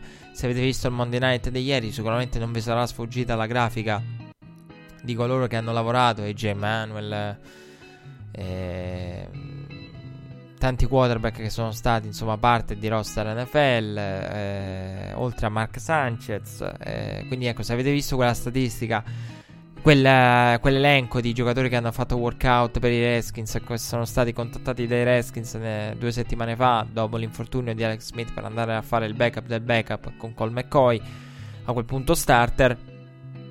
Se avete visto, insomma, ci sono dei nomi che eh, potrebbero anche essere contattati da Jacksonville eh, non è una cosa da escludere, come Tanner Lee, eh, che insomma è stato draftato, uno di quei quarterback che io dicevo prima del draft, nel gruppo de- degli sviluppabili, potrebbe essere attivato e potrebbe essere una soluzione estrema come uno di questi free agent alla Mark Sanchez, per capirci che magari hanno ricoperto il ruolo eh, perché veramente 6 punti una prestazione inguardabile dell'attacco, una prestazione fenomenale della difesa. La difesa di Jacksonville andava veramente sembrava di aver messo il per due al video.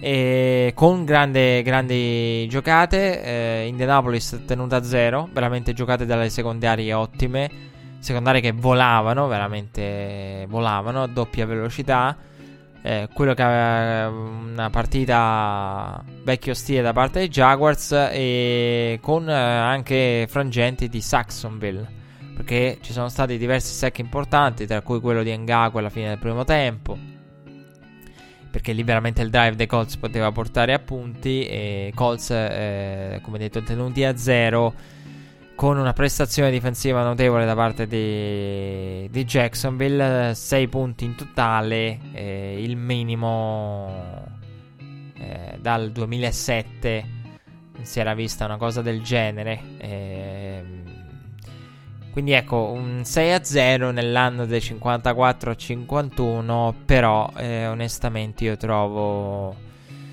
eh, tragica più che mai la situazione a livello offensivo perché veramente non, non hanno più paura, non hanno alcuna paura, non hanno più paura perché detto così insomma sembra che chissà quante ne avessero prima.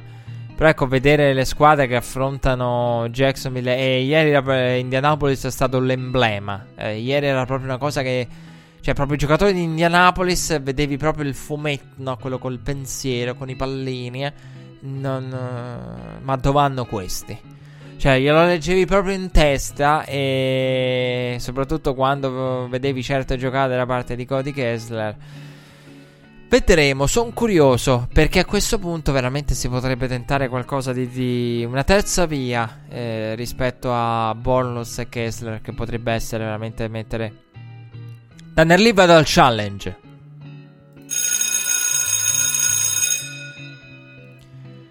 E ho le palle piene perdonate la, l'espressione, di questa narrativa. Ah, ma Jacksonville è una squadra perdente.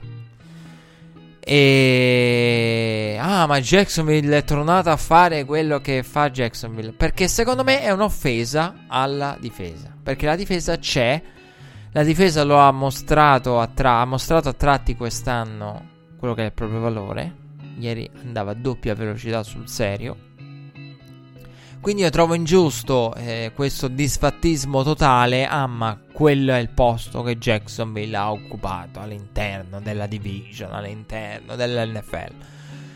Eh, ovvero perché ci stupiamo che abbia un record perdente? Ci stupiamo che abbia un record perdente perché si trova in una situazione offensiva del genere. Però ecco, io non non sono d'accordo eh, con questo disfattismo totale che addirittura arrivare a mettere in dubbio il reale valore della difesa. Sì, magari non è quella dello scorso anno, magari eh, insomma è un po' una difesa che dovremo capire se e come verrà assemblata in futuro perché ci saranno anche delle scelte contrattuali da fare. Però ecco, tutto questo disfattismo nei confronti della difesa di Jacksonville lo trovo, lo trovo ingiusto.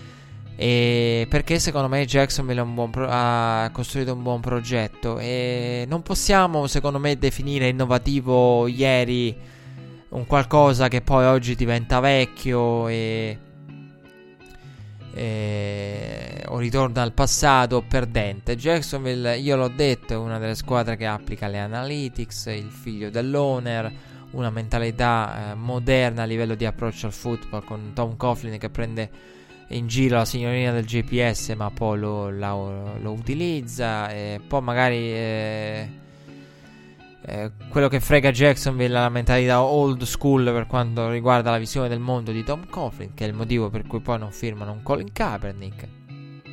Perché ci sarebbe anche lui, eh. Cioè, senza arrivare a AJ Manuel, eh, c'è anche Colin Kaepernick è tra quelli, volendo. Cioè, non era nella lista dei Redskins, però. Eh, per capire tutto dire eh, che non fosse nella lista dei Redskins. Eh, soprattutto dopo che hanno eh, preso, reclamato Ruben Foster eh, via waivers. Quindi tutto dire. Eh, però ecco, la, la, tutto questo disfattismo nei confronti di Jacksonville lo trovo ingiusto. Eh, è chiaro che sono stati commessi errori gravi. Jacksonville potrebbe essere la dimostrazione, qualora dovesse fallire, che eh, le finestre NFL di conquista del titolo sono molto ristrette. Perché eh, la difesa di Jacksonville secondo me è una difesa che avrebbe potuto portare, se sostenuta lo scorso anno e perché no anche quest'anno, eh, perché è calata ma è comunque secondo me una difesa da titolo potenzialmente però il tutto potrebbe terminare in un nulla di fatto, in una Jacksonville che perde l'occasione, una controprova che non avremo mai e una finestra molto molto ristretta.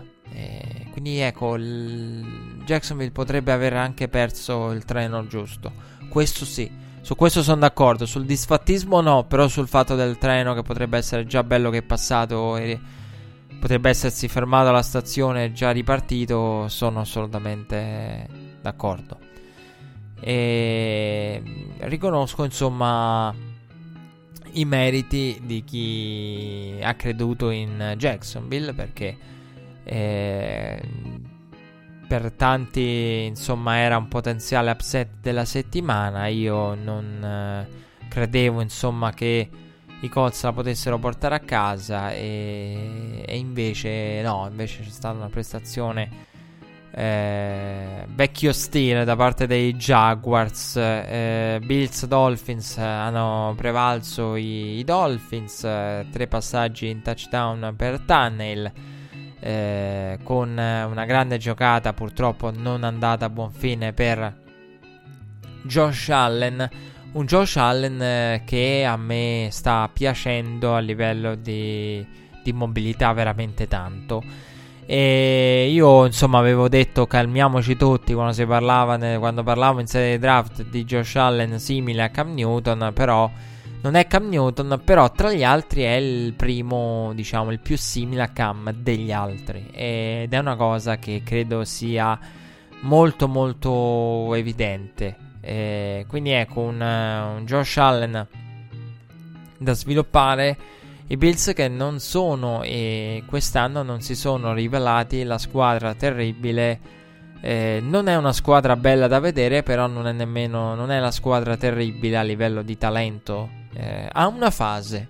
I Bills hanno una fase, questo bisogna riconoscerlo. Un reparto va, l'altro un po' meno. Eh, però ecco il diciamo che eh, la concentrazione di talento è molto sbilanciata tra, tra attacco e difesa.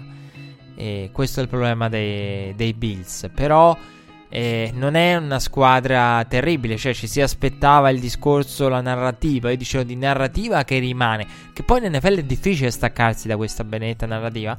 E qua dei Bills era ma eh, l'Alabama, un, una delle più grandi versioni dell'Alabama di Nick Saban, riuscirebbe a battere i Bills. Ecco lì che poi uno dice: Ma attenzione, i Bills hanno 4 vittorie.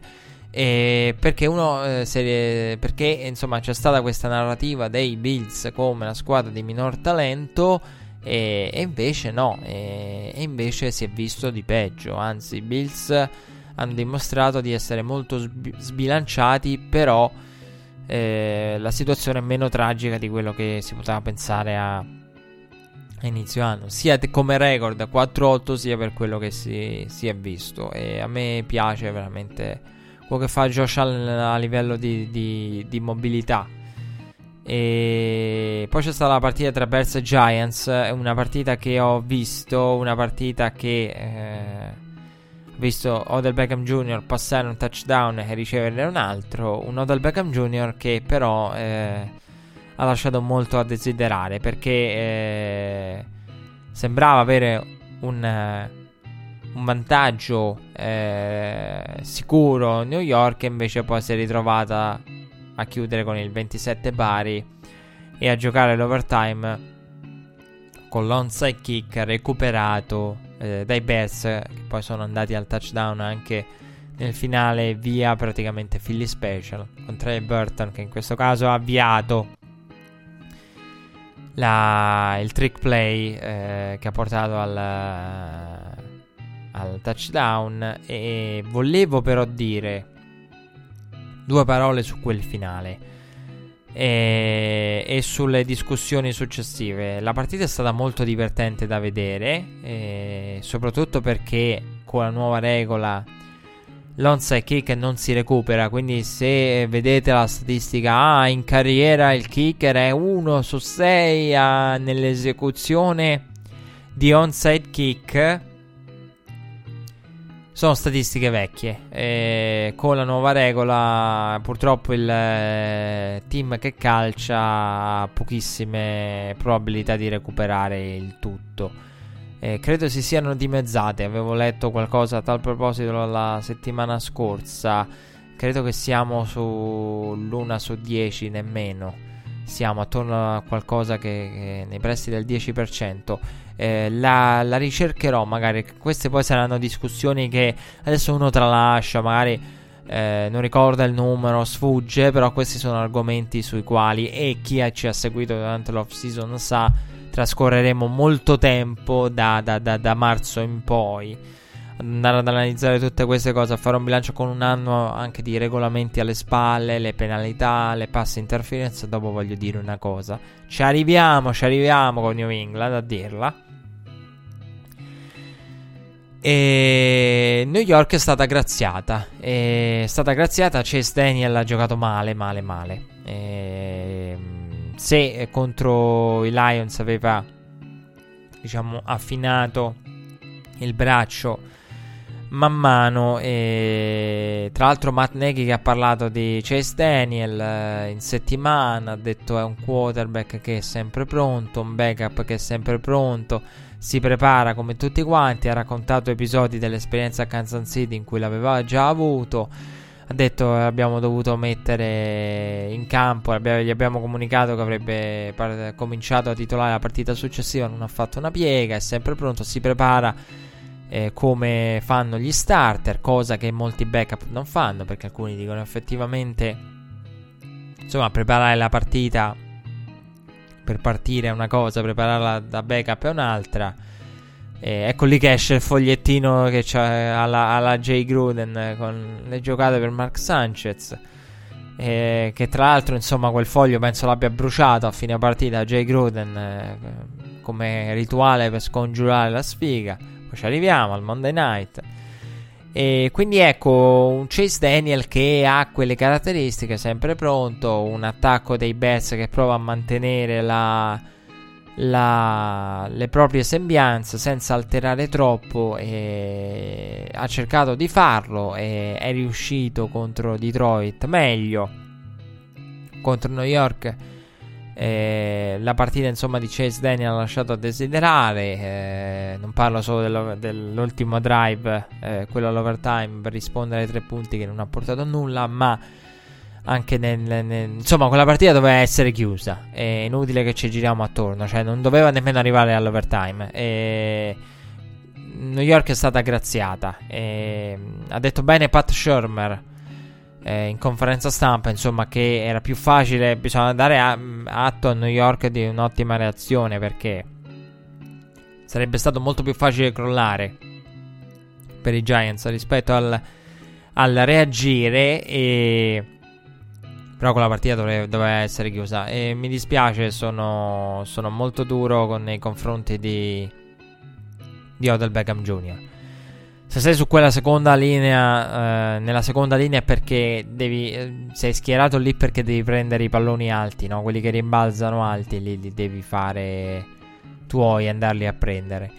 Però la palla è lì, eh, la palla è lì e ah, potevo farmi male, non voglio che vengano questionate le, le mie decisioni messe in discussione. Vado al challenge. Poi sembra insomma che, che ce con Odell Beckham Jr. In realtà no, sono un grande fan di Odell. Però io dico, non vuoi che vengano messe in discussione le tue decisioni. Perché vai a mettere in discussione Eli Manning? Allora. Perché eh, tu vai a criticare gli altri e poi non vuoi essere criticato quando è il tuo turno. Non volevi farti male, ma allora dillo. Cioè, sicuramente ha perso il si ironizzava su questo in America, ha perso il ruolo da, ne, nello special team e non penso che ne sia tanto dispiaciuto, eh? anch'io penso che non ne sia per niente dispiaciuto o del Beckham Jr. Eh, se non vuoi essere lì, insomma, cioè io dico anche, eh, ora noi parliamo tanto, Levion Bell, Levion Bell, o del Beckham Jr. 65 milioni garantiti, cioè 65 milioni, buttati. Basta, cioè fine della discussione. Perché non lo so, i giocatori dicono non voglio farmi male, non voglio giocare, eh, non mi presento perché il contratto, poi arriva il contratto e lì c'è la palla, buttati. Eh, lo so che la franchigia non è quello che vuole, però a questo punto parlane con la franchigia, insomma, però nel momento in cui hai il contratto e soprattutto perché è grave poi l'errore di OBJ. Perché al di là delle, del rischio di infortunio o meno, per carità, il calcio era, poteva essere gestito meglio, era stato ben, ben, eseguito. Però, in una situazione del genere, con eh, che poi insomma la nuova chiave del, del nuovo, del nuovo, dei nuovi onside kick, la palla la devi prendere il prima possibile. Cioè, proprio perché la, la, è talmente svantaggiato il kicking team nel, come partenza che eh, quella palla, diciamo, nella maggior parte dei casi, eh, quello che abbiamo visto anche mi pare fosse eseguito da Minnesota la settimana scorsa, però c'era stato non so che la settimana scorsa, forse quella precedente dei Vikings contro i Bears. Eh, non ricordo quale partita che è stato il pallone preso subito, prima ancora dal rimbalzo. Quello che bisogna fare è prendere la palla il prima possibile buttarsi cercare di anticipare proprio perché si ha un vantaggio enorme rispetto al kicking team che va sfruttato. Sì, è vero, arriveranno dopo, quindi magari si prenderà anche qualche botta proprio perché si andrà molto in anticipo, quindi si subirà. Sì, questo sì, questo è il discorso che fa OBJ, giusto, è il discorso che esiste proprio perché si arriva prima sulla palla e gli altri arrivano in ritardo rispetto al passato, diciamo, si sarà si non si prenderanno eh, botte come in passato, magari però eh, si è dalla parte di chi le subisce, cioè le si prende. Proprio perché eh, si è in anticipo. Quindi boh, la palla è lì, tanto rischio da parte dei Giants. Partita portata a casa dai Bears che insomma parla bene per Mitch Trubisky. Mitch Trubisky che dovrebbe insomma eh, tornare e si, si parlava e ve ne parlavo insomma di un calendario dei Bears che sembrava eh, aiutare in questo Chicago con due partite alla portata contro i Lions e poi insomma i Giants insomma un po' più eh, insidiosa con Chase Daniel nell'assenza di Trobisky e invece è arrivata la sconfitta che però insomma non cambia molto l'idea che si ha di, di Chicago, al massimo mi, migliora l'idea che si ha di Mitch Trubisky perché eh, insomma è mancato Trubisky e Chase Daniel non ha fatto una grande partita e ripeto la partita deve essere chiusa prima dell'overtime e anzi veramente come detto un'ora ai Giants per averla portata a casa. I Buccaneers hanno sorpreso i Panthers e questa è stata la partita che mi ha sorpreso, l'upset che non mi aspettavo onestamente eh, per niente, perché partita veramente brutta di Cam Newton, interce- quattro intercetti per lui, eh, intercetti brutti eh, da parte di Cam. Che aveva detto di sentirsi bene, aveva parlato proprio in settimana. Un Cam Newton che è maturato tanto, che ha saputo assumersi le responsabilità. Un Cam Newton che nell'approccio ai media è cambiato molto rispetto a eh, quello che aveva fatto eh, nel corso della, del, dopo il Super Bowl eh, perso contro Denver. Un Cam Newton molto più maturo che si prende le proprie responsabilità, se le prese anche contro eh, Detroit quando ha detto il passaggio lì è una giocata che dovevo fare che non ho fatto e anche qui si è assunto le sue responsabilità e in un modo o nell'altro i Panthers si ritrovano con un record di, di 6-6 e con eh, una partita veramente brutta per, eh, per, i Panthers, brutta per, eh, per Cam Newton. Se prima io dicevo una settimana fa l'attacco ha fatto quanto serve è mancata la difesa, qui l'attacco non ha fatto quanto sarebbe servito. Bene i Buccaneers con qualche giocata molto libera, diciamo molto freelance, con James Winston protagonista nel, nel freelance. Nel finale abbiamo visto anche Mike Evans andare a giocare da defensive back aggiunto. Eh, tra l'altro con eh, una partita in cui alla fine sembrava volesse regalare quante più Mary possibile agli avversari Tampa Bay e poi insomma non è arrivato il touchdown del pareggio. 4 intercetti per, eh, per Cam Newton una Carolina in grande eh, difficoltà e io trovo però eccessivo e vado al challenge Trovo eccessivo che si parli di Ron Rivera a rischio, eh, perché eh, mi pare insomma un po' troppo eh, eh, parlare di Ron Rivera a rischio. Sì, ci sono state delle decisioni, il field goal, eh, i... sì, poteva essere 8-4 Carolina con quelle vittorie lì. Eh, qui ha giocato male, però sì, poteva gestire meglio contro Seattle, però soprattutto contro Detroit. Eh, quella di Detroit è un rischio eccessivo, quello di Seattle effettivamente... Non me la sento di criticare Ron Rivera perché anch'io sarei andato al calcio, cioè insomma è, è una decisione che ci poteva stare. E... Comunque hai Graham Gano che per quanto possa essere magari in un momento di difficoltà è un kicker che al, ha dimostrato insomma di poter essere più affidabile rispetto alla media quindi eh, ecco qualche decisione aggressiva c'è stata però eh, che insomma è costata a Carolina e adesso insomma la situazione è molto più complessa per i Panthers. Dopo ne parleremo. C'è, stato, c'è stata la vittoria dei Kansas City Chiefs con eh, la settima partita con eh, 4 più passaggi in touchdown di Patrick Mahomes, il più giovane, il più veloce ad arrivare a 40 touchdown. Eh, passati Patrick Mahomes che ha giocato una grande partita così come Kansas City Chiefs un po' meno a livello difensivo Kansas City perché eh, sembrava insomma destinata a un blowout questa partita e alla fine non è mai stata in discussione insomma anche se mi aspettavo un inizio un po' più una fiammata iniziale maggiore da parte dei, dei Kansas City Chiefs eh, tanto 3 touchdown con 285 yard per Derek Carr forse la migliore partita anzi senza forze della stagione per lui e, insomma, Kansas City ci si aspettava tanti punti da parte di Kansas City, sono arrivati. Punteggio finale diverso rispetto alle aspettative. E poi c'è stata la, la vittoria dei, dei, Titans contro i Jets. Eh, Jets che eh, dal game plan mm, rivedibile e discutibile perché continuano a passare eh, tanto troppo con eh, con Josh McCown in una maniera esagerata, anche in questo caso è stato così.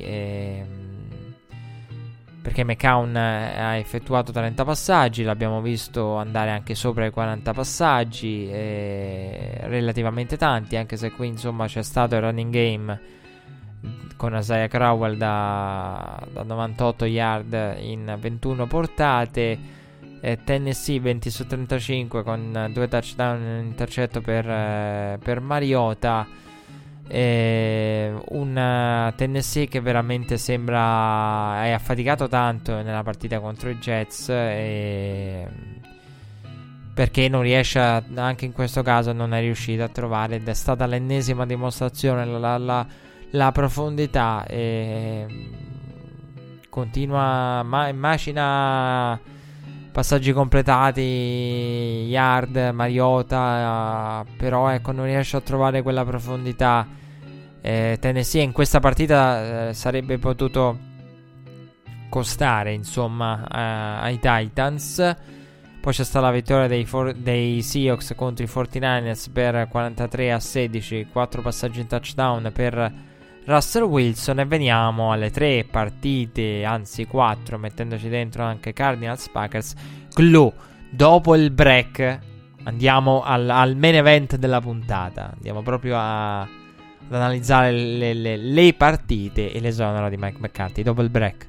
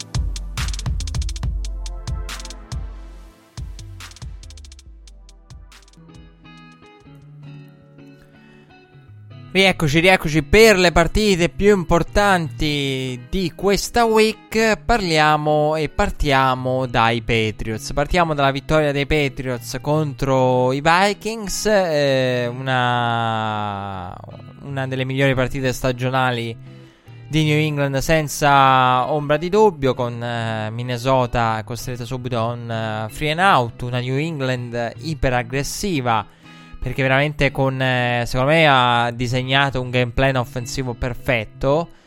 Eh, Josh McDaniels che con le script plays è riuscito veramente ad aprirsi un mondo. Tanta varietà. Eh, New England che aveva ricevuto a un certo punto la partita con 6 giocatori diversi, portati con 6 giocatori diversi. Abbiamo visto Cordare al Patterson portare palla, ricevere palla. Abbiamo visto Sonny Michel eh, abbiamo visto tutti i ricevitori con Josh Gordon un po' in ombra, ma che poi è uscito. Veramente un, eh, con quel primo drive, insomma, che eh, poi ha prodotto. Quindi script plays. Abbiamo visto tra l'altro anche il ritorno di Burkhead. Parlavo del backfield, del running back di New England. Abbiamo visto anche lui eh, ritor- di ritorno dall'infortunio. E si è aperto un mondo. George McDaniels via script plays ed è riuscito, secondo me, a costruire da, da lì in poi. E con eh, Minnesota che ha avuto difficoltà all'inizio e ha sbagliato Bailey il field goal da 48 yard nel corso del primo tempo.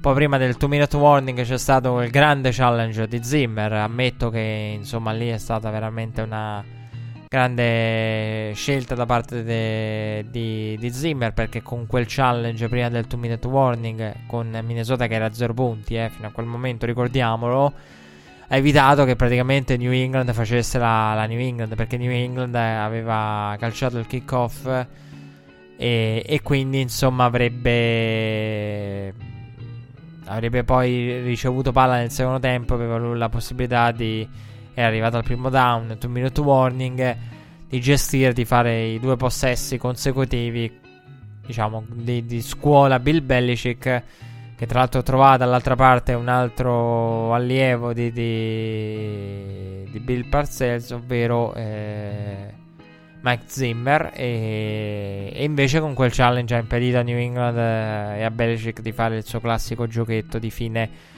di fine primo tempo, trovando poi il touchdown eh, per Adam Thielen nell'angolo della endzone a 15 secondi da, dall'intervallo. Poi nel terzo quarto è salito in cattedra Josh Gordon, così come Tom Brady, eh, autore di una grande partita.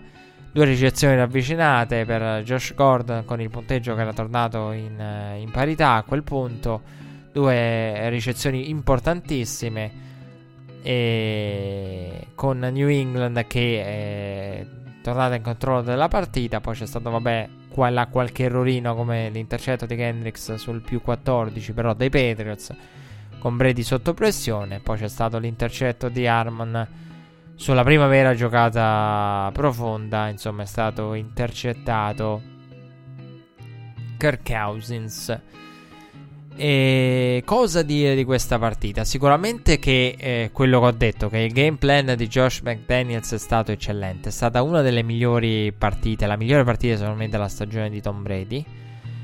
E una partita in cui New England ha trovato tutte le armi, ha trovato Gronkowski, ha trovato i sei ricevitori di cui parlavo prima, ha trovato Josh Gordon ha trovato tutte le, le soluzioni dal, dal, backfield, è riuscita a correre, tra l'altro a proposito di corse Brady ha superato le 1000 yard, poi si è ironizzato sul Brady che prende il, il nil in avanti perché Brady prende il nil in avanti perché non può perdere yard, però è anche vero che Brady di yard in carriera via nil ne ha perse fin troppe. Anche, e qui nascerebbe il, l'enigma, ma forse è il caso di cambiare regolamento e considerare il nil, io sono strafavorevole eh, magari con eh, non considerare il nil media, nelle medie portate, nel numero di yard, cioè non considerarlo negativo e non considerarlo una portata. Sì, forse andrebbe proprio separata, secondo me, eh, la cosa dalle portate. Però è anche vero che nella storia è stato così, quindi capisco anche i puristi all'idea dell'oddio, no? Però il nil alla fine formalmente è perdere yard.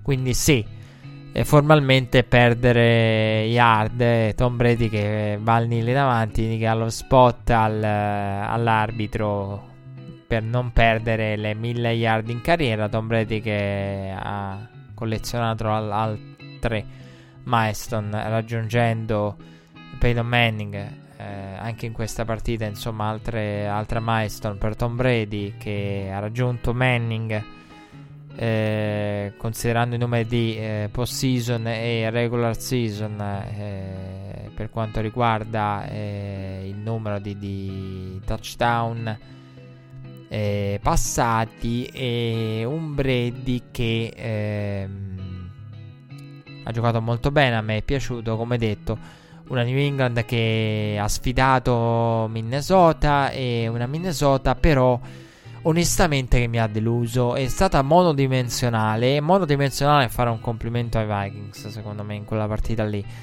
eh, io voglio andare al challenge Io non sono d'accordo, mi dispiace, sono d'accordo, non sono d'accordo con eh, il John Di Filippo indiscutibilmente indiscutibile grande coach. No, no, no. Perdonatemi, non sono d'accordo. È vero che. Uh, perché allora, intanto continua a mancare il running game. Si fatica a trovare il running game.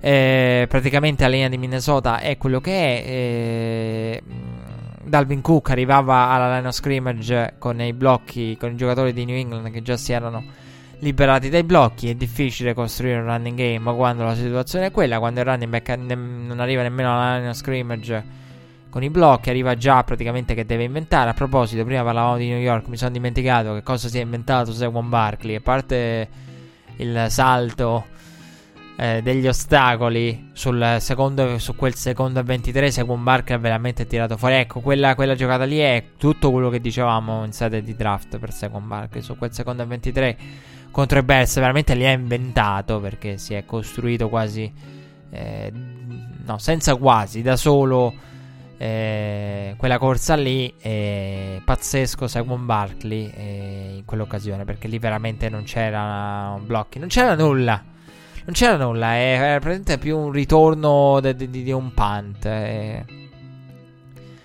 dice tanto di Saquon Barkley quella giocata lì eh, come dice tanto quello che ha fatto Minnesota, quindi Dalvin Cook quando trova il barco e quando il barco c'è, l'esplosività c'è, la l'accelerazione di Dalvin Cook l'abbiamo vista. Però eh, il running game è quello che è. Si è sbilanciata troppo Minnesota nelle ultime partite con il passaggio per Cousins. Sì, però io guardando la partita ogni tanto eh, andavo ad analizzare la, la, la giocata. Cercavo insomma di, di fare. Di, di, perché l'ho vista due volte la partita dei Patriots, in, sia in diretta eh, nel carrellata domenicale che in replica, mettendo proprio in pausa. Eh, perché volevo proprio vedere quante volte eh, Minnesota andava a lanciare profondo. L'ha fatto praticamente due volte uno era eh, l'incompleto, quello per Tillan in mezzo alla tripla marcatura, e poi insomma l'intercetto di Harmon.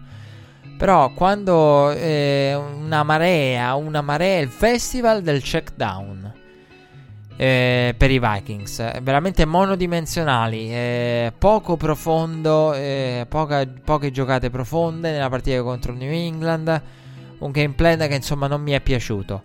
E io considero Josh McDaniels il primo degli altri, tolti i geni e nel secondo tire, diciamo, c'è Josh McDaniels. E dopo il McVay c'è eh, Andy Reid, Kai Shannon volendo. Diciamo ci sono i Josh McDaniels e Frank Reich, ecco sono i primi della, della seconda fascia dopo i Peyton, i Reid e i McVay eh, assieme ovviamente a Matt Nagy, anche se Matt Nagy è forse a metà tra, tra le due. Eh, anche se Josh McDaniels ha una mole di lavoro eh, maggiore. E quindi poi insomma parleremo indirettamente anche di Josh McDaniels. Però ecco le script plays dei, dei Patriots, le, le giocate preparate per quell'avvio sono hanno aperto un mondo. Non mi è piaciuta invece la partita chiamata da John Di Filippo. E... Che tra l'altro eredita un ottimo lavoro fatto da Pat Shermer io non, vedo, non la vedo come una nomina sicura.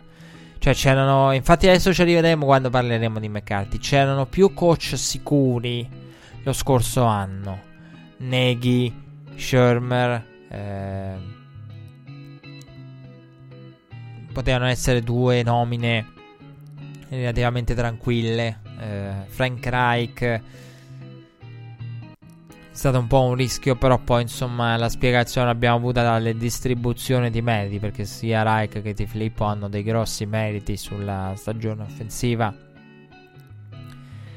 dei Philadelphia Eagles, essendo stati eh, coach dei quarterback di Filippo e, e offensive coordinator Frank Reich quindi i meriti li hanno. E... Però ecco, non mi è piaciuta la, la partita offensiva da parte dei, dei, Vikings che hanno provato a bersagliare le secondarie di New England senza successo con uh, Jackson in copertura su Tillen che in diverse occasioni si è fatto trovare pronto.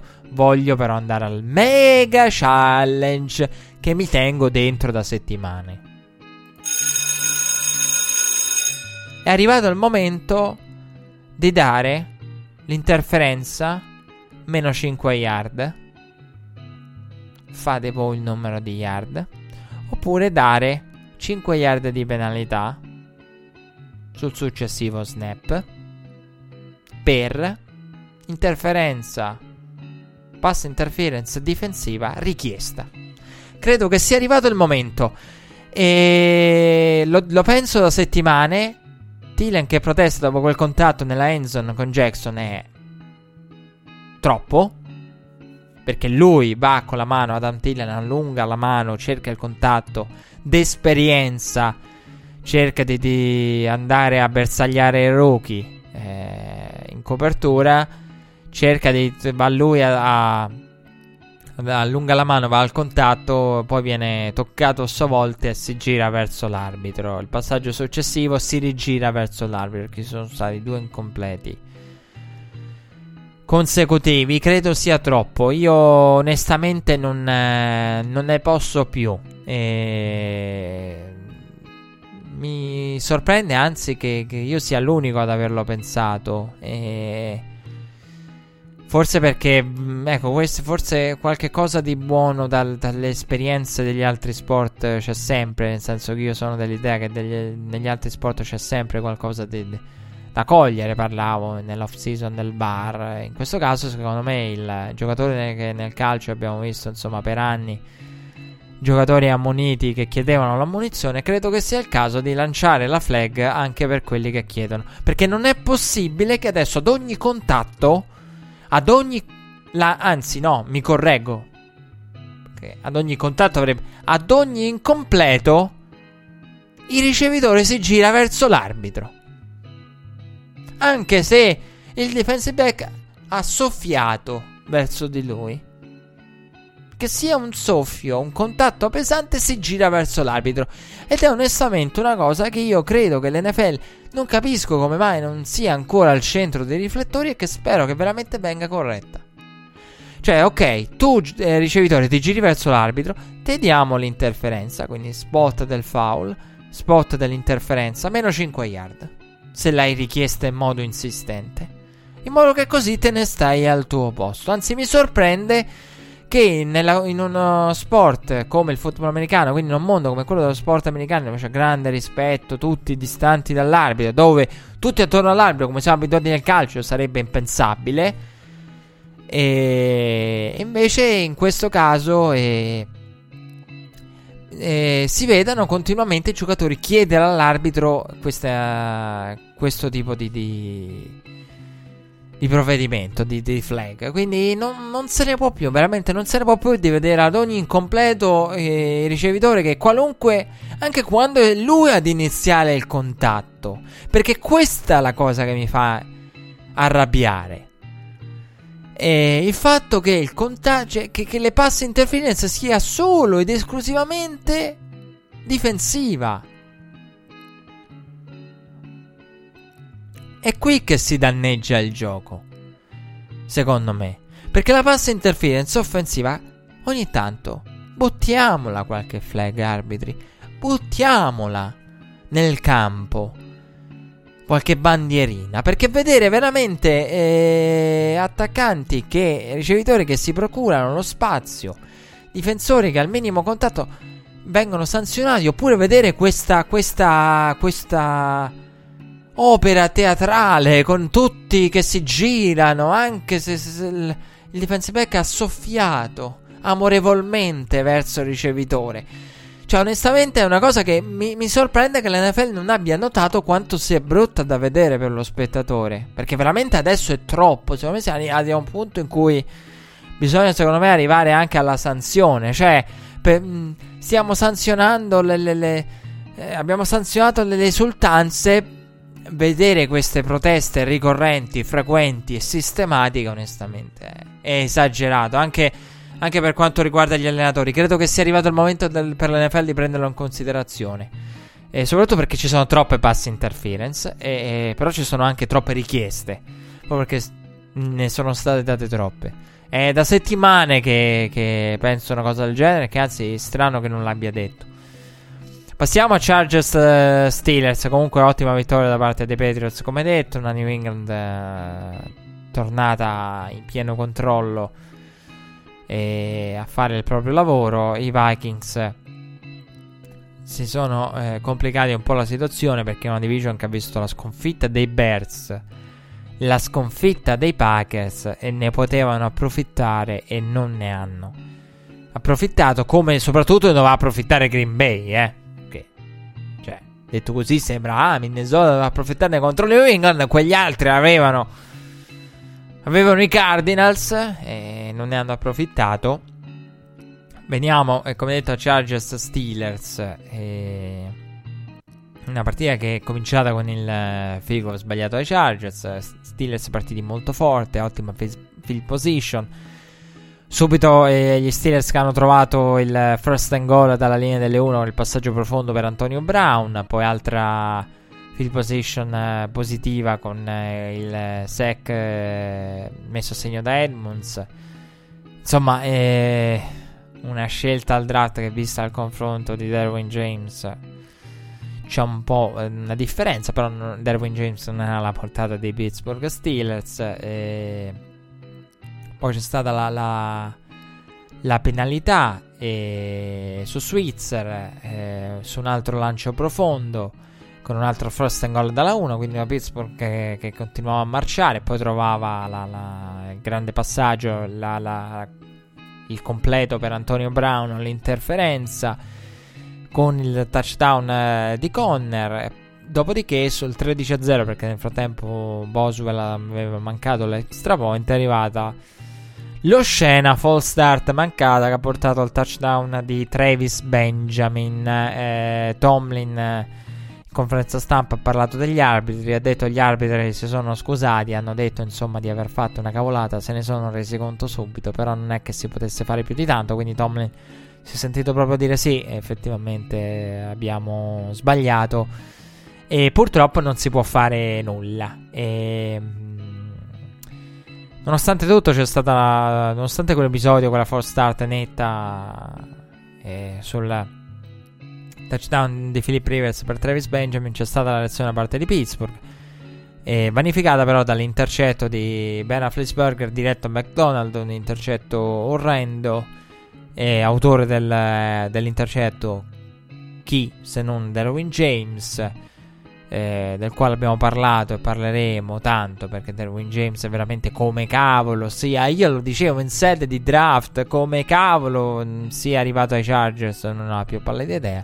Vabbè ha ringraziato Gus Bradley ha detto wow mm, Avevo, andavo, andavo, sono andato via da Seattle che avevo Cam Chancellor mi danno la possibilità di, di prendere un altro safety del genere grazie mille me lo prendo. E non so come veramente sì, vabbè, Vita Vea. Perché poi, insomma, fu Derwin James era dato a Tampa. Però, eh, sì, uno può dire Vita Vea. Volevano un certo tipo di giocatori Buccaneers. Però Derwin James, insomma, è stato lasciato scivolare colpevolmente da tante squadre. E soprattutto perché veramente eh, quello che si diceva sta dimostrando. E era uno dei prospetti sicuri E ne avevamo parlato anche ai tempi, insomma, di, di Derwin James nel dettaglio, però è scivolato comunque. E ha approfittato invece nella partita contro gli Steelers del uh, brutto lancio di Rafflesberger per McDonald. Adesso ci arriviamo a Big Ben. Pittsburgh ha avuto altre opportunità eh, dopo il punt bloccato. Eh, eh, e quindi insomma poi c'è stato l'overthrow di Hunter, 6 eh, punti mancati con drive concluso con un solo field goal per il 16 a 7. Poi sul finale di tempo Antonio Brown eh, manca insomma dopo la ricezione sulla sideline eh, non riesce a, a, mettere il secondo piede dentro, sarebbe stata una, una grande opportunità. Poi insomma eh, tante opportunità per Pittsburgh in quel finale di tempo con l'intervallo che comunque ha visto gli Steelers 23 a 7. Eh, Pittsburgh che eh, era avanti di 16 punti e nella sua storia non aveva mai visto una rimonta del genere subita in una serata in cui quella del Sunday Night c'era praticamente la of Fame, sembrava di stare a, a Kenton. Dicevano eh, Michaels e, eh, e Collinsworth, sembrava veramente di stare a Kenton, c'erano tanti grandi del passato di Pittsburgh che per assistere a qualcosa di storico per la franchigia, la rimonta subita per opera dei Chargers, eh, perché insomma i Chargers hanno trovato il secondo tempo il running game, Eckler ha deluso un po' all'inizio, poi per fortuna è arrivato è arrivato Justin Jackson. E, quindi ecco eh, con una produzione eh, arrivata insomma con la prima corsa più lunga tra l'altro di 9 yard a 5 minuti da, da, dalla fine praticamente del terzo quarto. E poi c'è stato il touchdown fortunato di Keenan Allen con la prima conversione da due punti. A quel punto ne serviva una seconda per andare a, colmare il gap di 16 punti. Rafflesberger sotto pressione perché poi è arrivato insomma la pressione è arrivata. Dopo una Rafflesberger che aveva in avvio praticamente 5 secondi o quasi di media.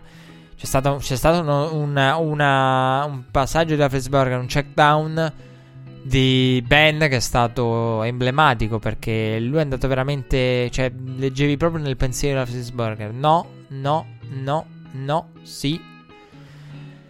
E cioè è proprio andato a, ha completato proprio tutta la progressione delle letture. Eh, che è una cosa che ovviamente non vuoi. Eh, ma questo avveniva sistematicamente. Poi, però, è arrivata la pressione del secondo tempo con Bosa.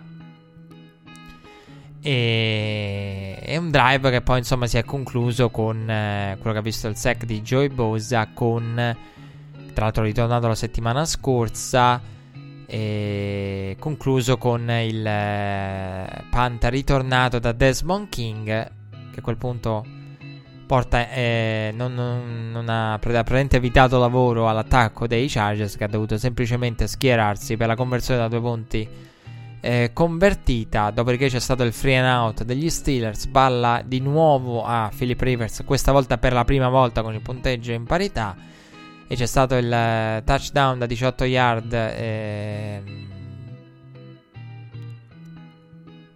e eh, al quale ha risposto eh, Samuels per il 30-30 eh, dopo il vantaggio dei, dei Chargers e eh, poi c'è stato il drive finale con il calcio per la vittoria eh, allo scadere al terzo tentativo dopo tre offside, due sanzionati, il terzo ovviamente declinato e tanta confusione. Una partita gestita male da parte di Pittsburgh sotto tanti punti di vista perché ha lasciato veramente spazio ai Chargers e special team che dopo un, un calcio fallito il primo ne concede altri tentativi che è un po' come nel golf, eh, se dai la possibilità a un golfista dopo il primo colpo di, di perfezionare, continuare il proprio swing, um, dai altri due tentativi al secondo o terzo,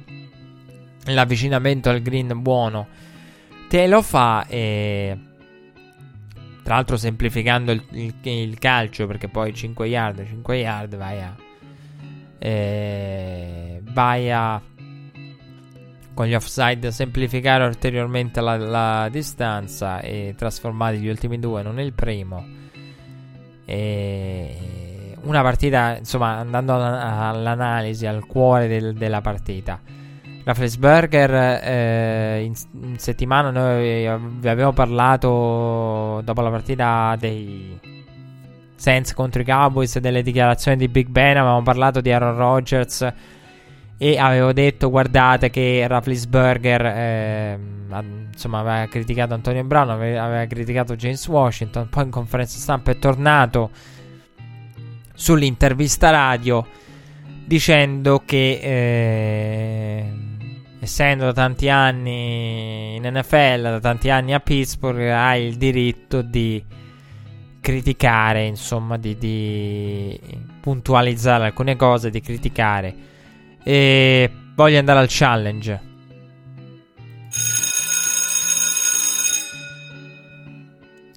Il punto è che è stata secondo me ignorata la, la, la vera essenza della questione dai media americani. Perché in America si è detto in questi giorni, ho sentito tante voci dire: eh, eh, ma no, nessuno ha il diritto di.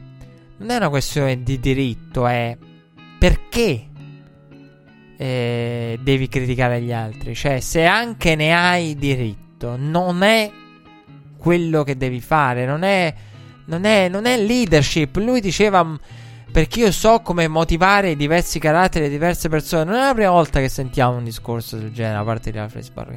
Ma perché? Se dice ad Antonio Brown che ha rotto la. Sì, ha rotto. Eh... e... che ha rotto le scatole con le rotte sbagliate. Eh, per continuare il gioco di parole. Che ha corso la rotta sbagliata, la va a motivare. Io non credo che vada a motivare Antonio Brown eh, in quel modo. E James Washington lo vai a distruggere. Tra l'altro, non solo vai, a, vai anche a questionare e a dubitare delle scelte nell'off season. Perché non dimentichiamoci come reagì quando fu scelto Mason Rudolph. E che tra l'altro, assieme insomma a James Washington, non è che gli stiano tanto simpatici. I, quelli di, di, Oklahoma State a Ben Roethlisberger però un rookie lo vai a distruggere un giocatore che sta crescendo lo metti tra l'altro al centro dei riflettori e delle critiche anche agli occhi di tutte le altre franchigie dell'NFL. E quindi non, eh, non capisco un giocatore che, che, insomma è atteso alla conferma di un lungo trend che è quello dei ricevitori pescati nei round intermedi da parte di Pittsburgh. Va a gettare sotto l'autobus. Eh, va a criticare Antonio Brown per le rotte corse. Onestamente non so quanto così lo motivi. E il punto non è se, se mh, hai il diritto o meno, ma è che quella critica la puoi pure fare. Cioè, io sono molto aperto in questo senso. Puoi anche farla, per carità. Cioè, sbagliata, però. Sa... Ma deve partire da te. Perché quell'episodio lì è grave che non parta da, da, da, Ben. Cioè, tu puoi arrivare a criticare Antonio Brown, ma la palla non ci è arrivata da Antonio Brown. E non lo puoi omettere, non è un dettaglio. Non è un dettaglio. Challenge. Non è un dettaglio. Se parti dal, e questo è il discorso, dell'io sbaglio, quella palla non doveva essere intercettata, doveva arrivare. Poi puoi dire, però Antonio poteva fare un lavoro migliore con Robby. Ma prima devi dire che la colpa è tua, che quella palla non ci è arrivata ad Antonio Brown. E non è un dettaglio. Cioè, questo è il discorso. Se par- deve partire da te, deve partire da. Da io ho sbagliato. E poi gli altri potevano fare meglio il loro. Ma l'errore più grande, il primo errore l'ho fatto io. E quello è il punto. È quello che a Rafflesberg sfugge. Perché puoi anche criticare gli altri, puoi anche averne il diritto, ma prima deve partire da te la critica. E anche se comunque la Flesburger non ha grosse colpe, il turnover è stato brutto, per carità, quello per l'intercetto di Darwin James diretto a McDonald, però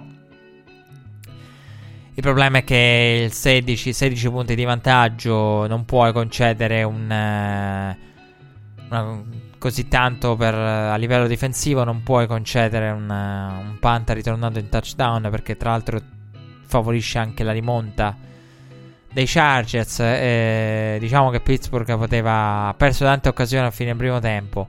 Antonio Brown l'ha detto, abbiamo avuto tante occasioni per sopravvivere a, a, alla chiamata all'errore, all'errore arbitrale. E quindi ecco, Antonio Brown ha fatto notare questa cosa nel, nel post, post, partita. Però ecco, mh, mm, la difesa ha concesso tanto. Quando concedi anche un punt ritornato, vai ad, ad allungare la partita eh, dai a Philip Rivers la possibilità di avere un touchdown in più senza aver fatto nulla. Poi, sì, poi Pittsburgh non ha più mosso le catene, ha ridato palla a Philip Rivers, ha reagito comunque nel finale. E alla fine ti trovi tu ad inseguire, che è un rischio eccessivo in una partita che prende le sembianze di uno shootout. E poi, insomma, l'ultimo possesso degli avversari si conclude come si conclude. Quindi, grossa responsabilità da parte della difesa. Poi, insomma il problema della natura di Rafflesberger che essendo molto aggressivo non ti rendi conto del, del, valore di un turnover perché in quel momento il turnover dice ah vabbè ma stanno dominando però un'occasione, due occasioni, tre occasioni fallite punti che non arrivano chiudi comunque avanti a sufficienza no non è sufficiente ti rimontano. E, però il valore del turnover lo capisci alla fine. Eh, questo è il problema del football americano ogni giocata potrebbe essere decisiva il problema è che lo scopri alla fine e parliamo del Monday Night e poi insomma parliamo di McCarthy. Il Monday Night che ha visto Philadelphia battere i Redskins. Philadelphia che era senza nelle, ultime, nelle precedenti 5 partite senza punti nei primi quarti. Ottimo primo dive con il touchdown di Tate. Un, un drive caotico, caotico perché ci sono state un paio di occasioni in cui il ball, ball placement di, di Carson Wentz era, era abbastanza rivedibile. E qualche fumble rischiato anche qua e là. Eh, però poi è arrivato il touchdown di, di Tate. I Redskins, eh, che anche loro con 5 partite di fila senza punti nel, nel primo quarto, eh, non è che sono stati da meno.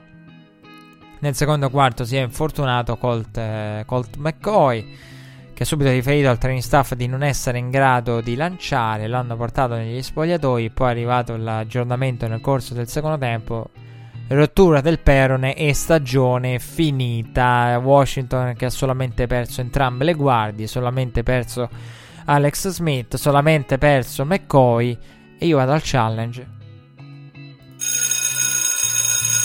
Perché eh, ieri Jason Witten in, in, diretta faceva notare la, la differenza, non si esonera McCarthy, però eh, ha una sola post-season eh, in 5 anni, negli ultimi 5 anni, in 5 anni eh, Jay Gruden, però eh, diciamo non si pensa magari all'esonero, questo per far capire anche le diverse aspettative. Beh, una squadra ha avuto un franchise quarterback fisso, l'altra non l'ha avuto. Quando ne aveva uno potenziale come Kirk Cousins non si è affidata. E, però ecco, io sono andato al challenge perché dico, mi sono farsi due domande sui membri dello staff perché il numero di infortuni di Washington e sono contento che in America stia cominciando a uscire fuori questo discorso che io faccio da, da, da, relativamente tanto tempo e questo numero di infortuni è surreale e qui qualcuno, il training staff, chi si occupa della strength and conditioning, eh, deve essere diciamo posto sul banco degli imputati perché cominciano ad essere tanti infortuni, non tutti sono di condizione fisica, anzi sono a maggior parte sfortunati, però e quando c'è una sequenza di infortuni, una lista di infortunati come quella di Washington, eh, due domande insomma anche sulla, sul lavoro fatto eh, in, nel training camp e nei minicamp vari, bisogna farselo. Mark Sanchez è dovuto entrare a quel punto. Mark Sanchez che non giocava dal 2016, aveva giocato l'ultima volta con la maglia di Dallas proprio a Philadelphia. Tra l'altro il primo ad aver giocato, ha indossato la maglia di tre team della NFC East. Primo snap di Sanchez, boom, 90 yard, carriera high. Corsa in touchdown per Adrian Peterson, 90 yard. Come detto, carriera high. Voi direte, ma come Adrian Peterson non aveva mai, no, non aveva mai corso 90 yard. Effettivamente, se ci pensate, anche le caratteristiche del running back sono più verso la costanza, la, la, la, sfiancare gli avversari. E, tra l'altro una corsa commovente eh, dell'ultra trentenne Adrian Peterson carriera e con la stessa corsa ha raggiunto a quota 106 touchdown su corsa eh, Jim Brown e, ed è stato celebrato da tutti Adrian Peterson e dopodiché Philadelphia è arrivata nelle, nelle 5 yard finali, era 9 su 9 fino a quel momento nelle 5 yard finali degli avversari. Non è riuscita a trovare il touchdown nonostante il quarto down tentato sul punteggio 17 a quel punto per, per Washington. Eh, una, eh, vado al challenge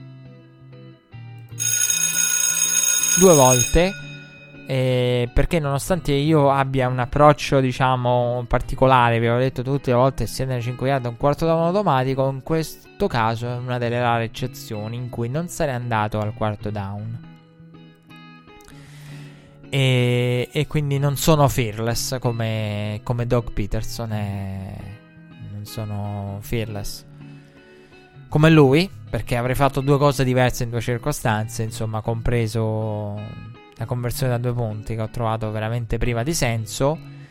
E, però ecco, su 17 io avrei calciato proprio perché l'andazzo della partita era. Non c'era bisogno, secondo me, di cercare di rubare il touchdown. Il, questo per fare il parallelismo con il discorso che facevo con i Sense.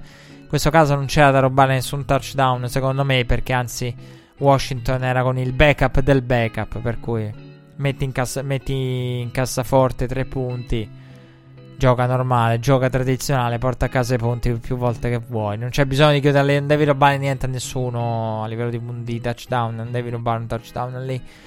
Cioè ti basta semplicemente fare i punti che i vari driver ti danno la possibilità di fare e la porti a casa in modo facile, se tutto va come deve. Quindi non c'è niente, non c'è bisogno di, da inventare. E anzi, calcia, field position, buona, giochi la field position, calcia il drive. Oddio, anche nell'altro caso gioca field position con 3 punti in meno. Quello che poi è successo è perché ha avuto grosse difficoltà poi ad uscire da lì Mark Sanchez. E come detto, eh, grosse difficoltà perché Washington è stata cosce- costretta al free and out. Palla che insomma è tornata a Philadelphia con ottima field position, convertita in 7 punti dal touchdown di Terrence Sproles con un Jason Kelsey devastante nel, nell'andare a, ad aiutare la corsa. E poi c'è stato l'intercetto di Josh Norman. E su Carson Wentz nei pressi della collina sul primo drive del secondo tempo avrebbe potuto chiudere tutto. E poi però a ultimo quarto insomma è arrivato il touchdown che ha chiuso tutto con la conversione da due punti per il più 9 il eh, touchdown di Matthews e insomma partita portata a casa dagli Eagles. Una partita che era necessaria eh, per Philadelphia. Philadelphia che ha i Rams eh, nel calendario rim- che rimane a Dallas la prossima. E poi insomma tornerà l'ultima week a chiudere la stagione contro i Redskins eh, un calendario insomma che vede Dallas eh, vede Philadelphia lì praticamente una partita da Dallas con uno scontro diretto. Però onestamente eh, Eagles che sono anche diciamo nel discorso wildcard perché eh, abbiamo detto prima i Panthers hanno perso colpi, poi ci arriviamo a dare una visione insieme al tutto. E, però ecco diciamo che serve un upset. E quello che dicevo settimane fa non cambia e serve un upset. E comunque era scontato che gli Eagles tornassero. Questa partita era per me proprio la, la soglia l'ultima della decenza. E dicevo ci si aspettava che tornassero in corsa gli Eagles come ci si aspettava che potesse fare bene Green Bay magari vincere le successive due partite dopo la sconfitta della settimana scorsa, ritornare in corsa e poi magari non averne nel finale. E quello era quello che mi aspettavo. Non mi aspettavo minimamente che saltasse Green Bay adesso. Che saltasse in questo modo contro i Cardinals. E insomma c'è stato una, un quarto down convertito molto aggressivo con eh, Devonte Adams che mi è piaciuto anche se onestamente voglio andare al challenge prima ancora di parlarne, ma un coach che sulla linea delle 50 yard, terzo e 10, va al draw e poi calcia il punt, è giusto che se ne vada a casa. È, giusto che vada a casa nel, nel, nel e... È giusto che se ne vada a casa. Anzi, come ho detto prima alla Fantozzi, va, vadi, vadi, vadi McCarthy, vadi. Eh, perché terzo e 10, draw sulla linea delle 50, onestamente è giusto che te ne vai a casa. Eh, puoi aver vinto anche un Super Bowl, però se con Aaron Rodgers questo è il tuo approccio all'NFL moderna, veramente tanto vale che te ne vai a casa. E, però attenzione, mi sento anche di assolverlo. Io spero, io spero che se vai al draw su terzo e 10 nel primo drive con la field position, perché poi la prima volta che è stata attraversata la linea dei 50 è stata dopo da, da, da, dai Viking, dai Cardinals. Però in quel primo drive lì, se tu vai al draw al terzo e dici io spero, e dico spero, ma non avrò mai la controprova, che sia draw al terzo e territorio di quarto down. Io spero, ma perché la logica dice quello la, una logica sana, ma io non ne sono so così sicuro. Cioè, se poi arriva un quarto e tre, quarto e due, quarto e quattro, volendo anche, magari con un field goal troppo lungo, cerchi di, di andare al quarto down ed estrarre un field goal al minimo da quel drive. Io spero, però non abbiamo la controprova. Però sarei stato veramente curioso. In quel momento ho detto: Spero che questo draw porti a un quarto e corto perché lo voglio vedere quel quarto e corto. Io non ne sono sicuro che la logica di McCarthy in quell'occasione sarebbe stata la logica sana del draw sul terzo e 10 per andare al quarto down. Non ne sono così sicuro. Per quello che abbiamo visto da Green Bay tutto è possibile, sarebbe stato possibile in quell'occasione. Poi vabbè c'è stato quel quarto down iper aggressivo e devo ammettere che è stata una bella chiamata perché poi insomma ha portato al touchdown di Devonte Adams. Ci sono stati tanti drop con un errore anche di Aaron Rodgers per Devonte Adams. Eh, autore però nel finale di una grande ricezione sulla sideline. Abbiamo visto nel corso della partita tanti terzi e corti eh, affidati alla corsa e non sempre finiti bene. Poi insomma nel finale Rosa era una difficoltà, terzo e 23 e Fitzgerald riceve e dopo l'intercetto mancato da Green Bay. Con le classiche giocate che tornano indietro. E poi insomma Gonzalez ha trasformato il field goal del, del più 3. Il 2 minute drill di Green Bay ha portato ai Packers in field goal range. E poi insomma timeout chiamato. Rogers spara nella end zone anche lì onestamente eh, non riesco a capire cosa stesse cercando.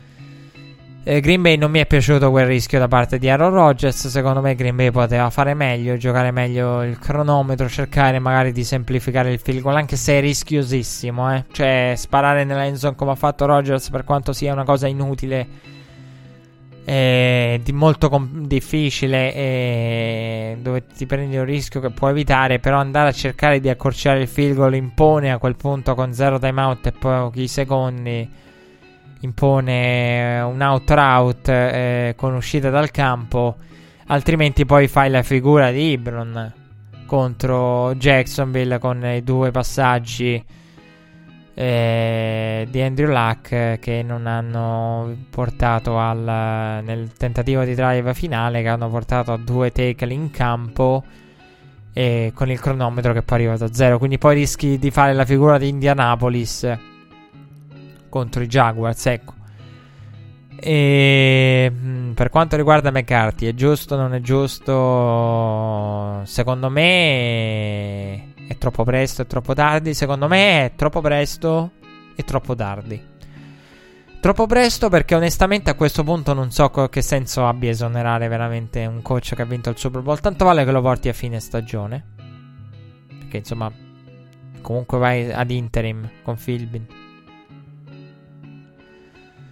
E quindi ecco, eh, non capisco che senso abbia esonerare McCarthy a questo punto. Veramente, poteva essere portato a fine stagione, quindi troppo, ecco il perché del, dicevo, insomma, troppo presto e troppo tardi perché se vuoi dare una svolta alla stagione dovevi esonerarlo prima. Cioè, alla fine lo vai, è vero, qualcuno potrebbe dire lo vai a esonerare adesso perché la sconfitta contro i Cardinals è stata una delle più brutte che si siano viste. E assolutamente. Sono d'accordo, insomma, che, che, che siano... Che sia stata una sconfitta bruttissima e gravissima. E quindi vai ad esonerare, insomma, vai ad esonerare il tuo il The Coach, la The Coach che ti ha portato al Super Bowl per una sconfitta brutta. E, però secondo me, ecco, io lo vedo a lungo termine o breve termine. Questa cosa non ha senso a lungo termine e breve termine perché comunque vai ad interim e devi valutare. Adesso ci arriviamo su, su chi o meno potrà allenare Green Bay. E quindi tanto vale arrivare a fine stagione perché ormai sei fuori da tutto e, oppure tanto valeva uh, prima. Quindi ecco perché dico è presto, perché ormai potevi arrivare alla fine, è tardi perché se volevi dare una svolta lo dovevi fare prima. Uno diceva come prima per un Super Bowl uh, winning coach? Sì, sì. Perché nel momento in cui c'era l'intesa con Aaron Rodgers saltata, potevi semplicemente dire: Secondo me anche sarebbe stata una bella figura, più bella figura per eh, Green Bay, per McCarthy, per tutti. Dire a quel punto non vanno più d'accordo, conflitti interni, abbiamo, come è accaduto con i Browns. Un rapporto difficile con Aaron Rodgers. È chiaro che con eh, il contratto che ha Aaron Rodgers eh, in tripla cifra è ovvio che non eh, è lui l'uomo garantito, è lui l'uomo del futuro, è lui quello che vuoi e McCarthy, insomma, lo, lo, con un quarterback del genere, un contratto del genere, è chiaro che non è il quarterback in discussione, può esserci solo l'head coach.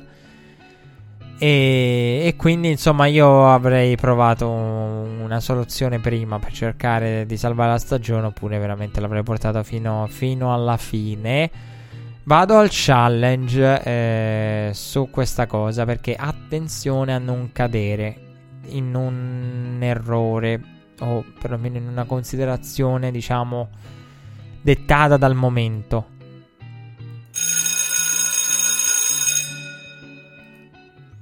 L'esonero è giusto. È giusto. E la tempistica no.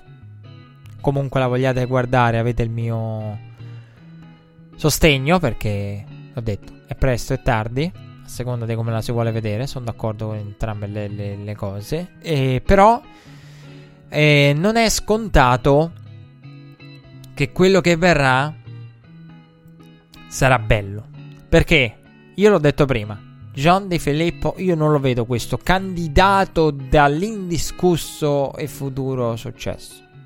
Chris Richard è una mente difensiva. I giovani provenienti dal college Lincoln Riley non so se si se sono pronti ad, a, ad un Aaron Rodgers o se un Aaron Rodgers li vuole o se loro vogliono un Aaron Rodgers per la particolarità del, del carattere e delle relazioni eh, perché eh, è inutile e non si può fare a meno di notare che eh, Aaron Rodgers cioè eh, McCarthy è riuscito a creare bu- rapporti qua e là nel corso della sua carriera, Aaron Rodgers no.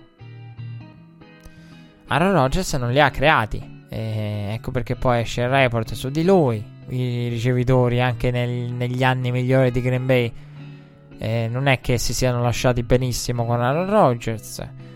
Eh, con McCarthy il rapporto è saltato. Quindi ha una tradizione di. Eh, di rapporti umani non proprio positiva Aaron Rodgers e quindi ecco io non vedo allora non ci sono il punto è McCarthy non ha saputo innovare rinnovare la propria il, la, il proprio attacco però anche è vero che non ci sono io l'ho detto anche la settimana scorsa non ci sono candidati indiscussi e un, per un McVay ci vuole culo ci vuole culo, io lo dico sempre, ci vuole anche fortuna, tanta fortuna, perché non sai quello che vai a prendere, non ne sei così sicuro quando vai a fare una cosa del genere.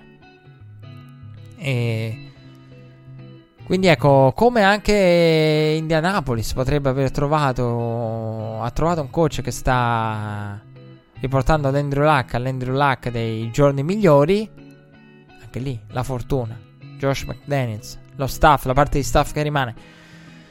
Quindi attenzione perché eh, io sono convinto che si possa fare meglio a Dallas di quanto abbia fatto Jason Garrett. Quindi che Dallas sia una piazza in cui togli Jason Garrett puoi fare di meglio e hai buone probabilità di prendere di meglio. Togli McCarthy che per carità non è all'altezza della nuova NFL, non si è saputo rinnovare, non ha saputo rinnovare il proprio rapporto con Aaron Rodgers, cambiare mentalità, eccetera, però non ne sono così sicuro che trovi di meglio subito e in modo garantito e che conviva con Aaron Rodgers. E un Aaron Rodgers che adesso non ha più scusa, adesso avrà la pressione addosso quarterback più pagato che non fa sconti, l'abbiamo detto, sottovoce, una critica che si può muovere. E da adesso in poi è lui che ha fatto saltare front office, ha fatto saltare panchine, ha fatto saltare membri dello staff e adesso è tutto nelle sue mani. Adesso veramente verrà si ritroverà eh, tutti i riflettori puntati addosso. Ah, perché eh, no, ed è una cosa che non vuoi, cioè che il giocatore venga chiamato. Adesso verrà chiamato in causa. Verrà chiamata, chiamato in causa Aaron Rodgers eh, da parte dei, eh, dei, dei Green Bay Packers e avrà voce in capitolo sul nuovo allenatore. Che è una cosa che non so quanto tu voglia. Io l'ho detto eh, a proposito di Aaron Rodgers, in favore di Aaron Rodgers, il quarterback coach che lavora con te, con nessuno da sviluppare dietro, devi avere voce in capitolo. I ricevitori puoi avere voce in capitolo. Quando cominci ad averla addirittura sul coach, magari da scegliere, è chiaro sì che lo devi avere perché deve convivere con te. Però, ecco, eh, avrà tante responsabilità Aaron Rodgers proprio perché adesso verrà chiamato dentro. E sembra assurdo, sembra una cosa incoerente, contraddittoria. Cioè, abbiamo passato un off-season a dire che Aaron Rodgers meritava di essere coinvolto nelle decisioni, adesso è coinvolto nelle decisioni. Sì, però io non vorrei che fosse. Cioè, non deve essere lui a decidere. E stiamo arrivando quasi a un punto in cui Aaron Rodgers avrà diritto di veto su tutto, che è troppo, secondo me.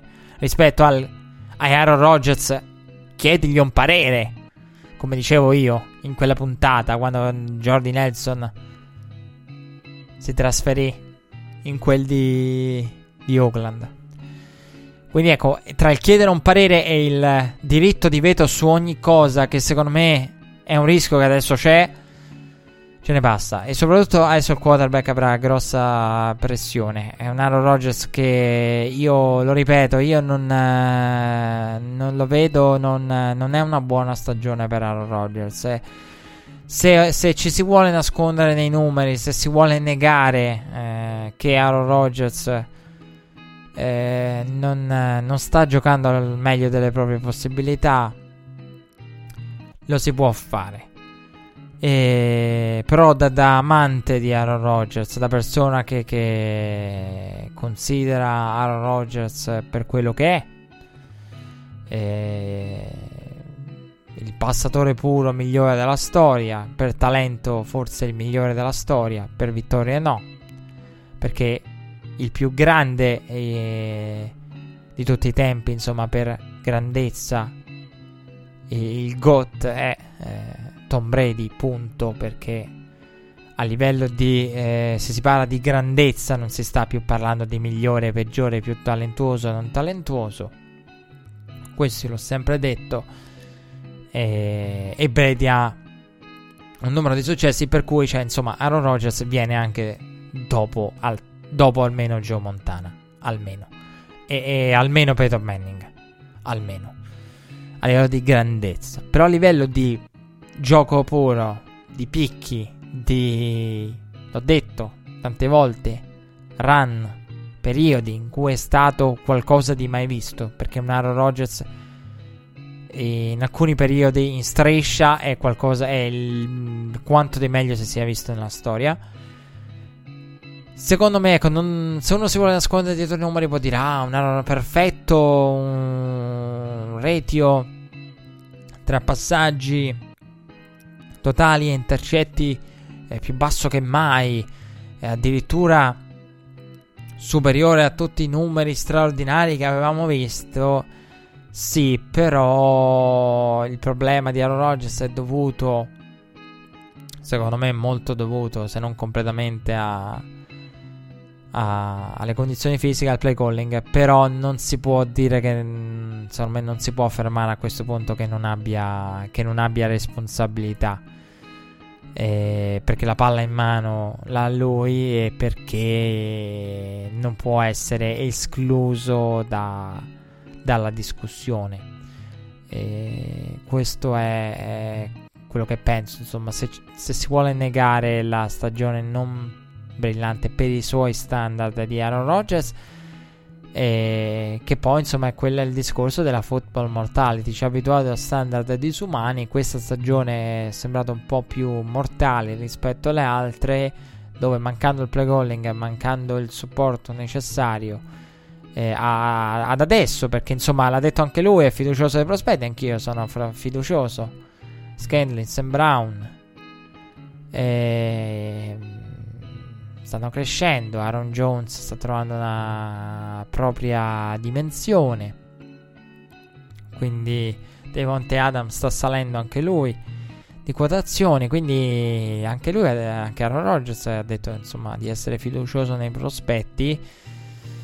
E, però ecco, se Aaron Rodgers ci si può domandare, ma eh, sta facendo bene, sta facendo male, i numeri dicono che sta facendo bene, altri numeri dicono che forse non sta facendo così bene, eh, visivamente magari non convince, McCarthy ci sono pochi dubbi su quello che si è visto. E su quello che si è visto, su quello che sono i numeri, su quelle che sono le, le impressioni in campo e i risultati anche non onestamente non, non, vedo come potesse andare avanti, anche se non dobbiamo cadere nel, nell'errore, secondo me, di considerare come, ah, via McCarthy, finalmente, e automaticamente hai, trovi di meglio, non è assolutamente scontato. E...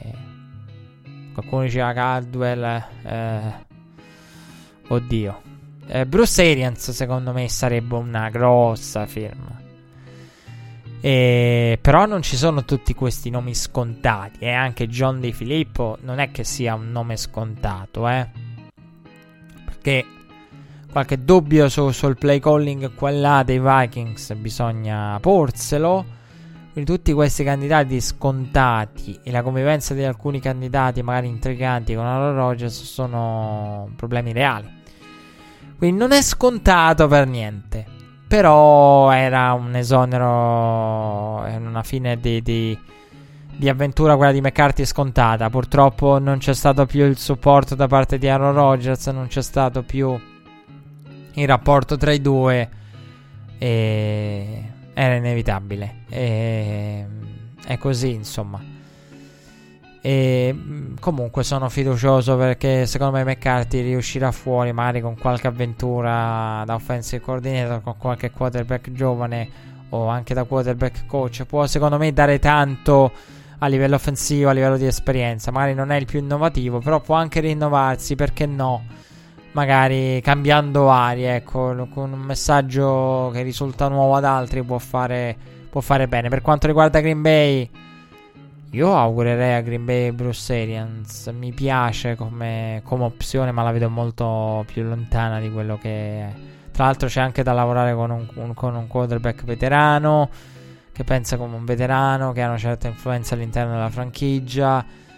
E, insomma, serve anche uno che abbia a che fare con quarterback di una, con una certa personalità e di una certa esperienza.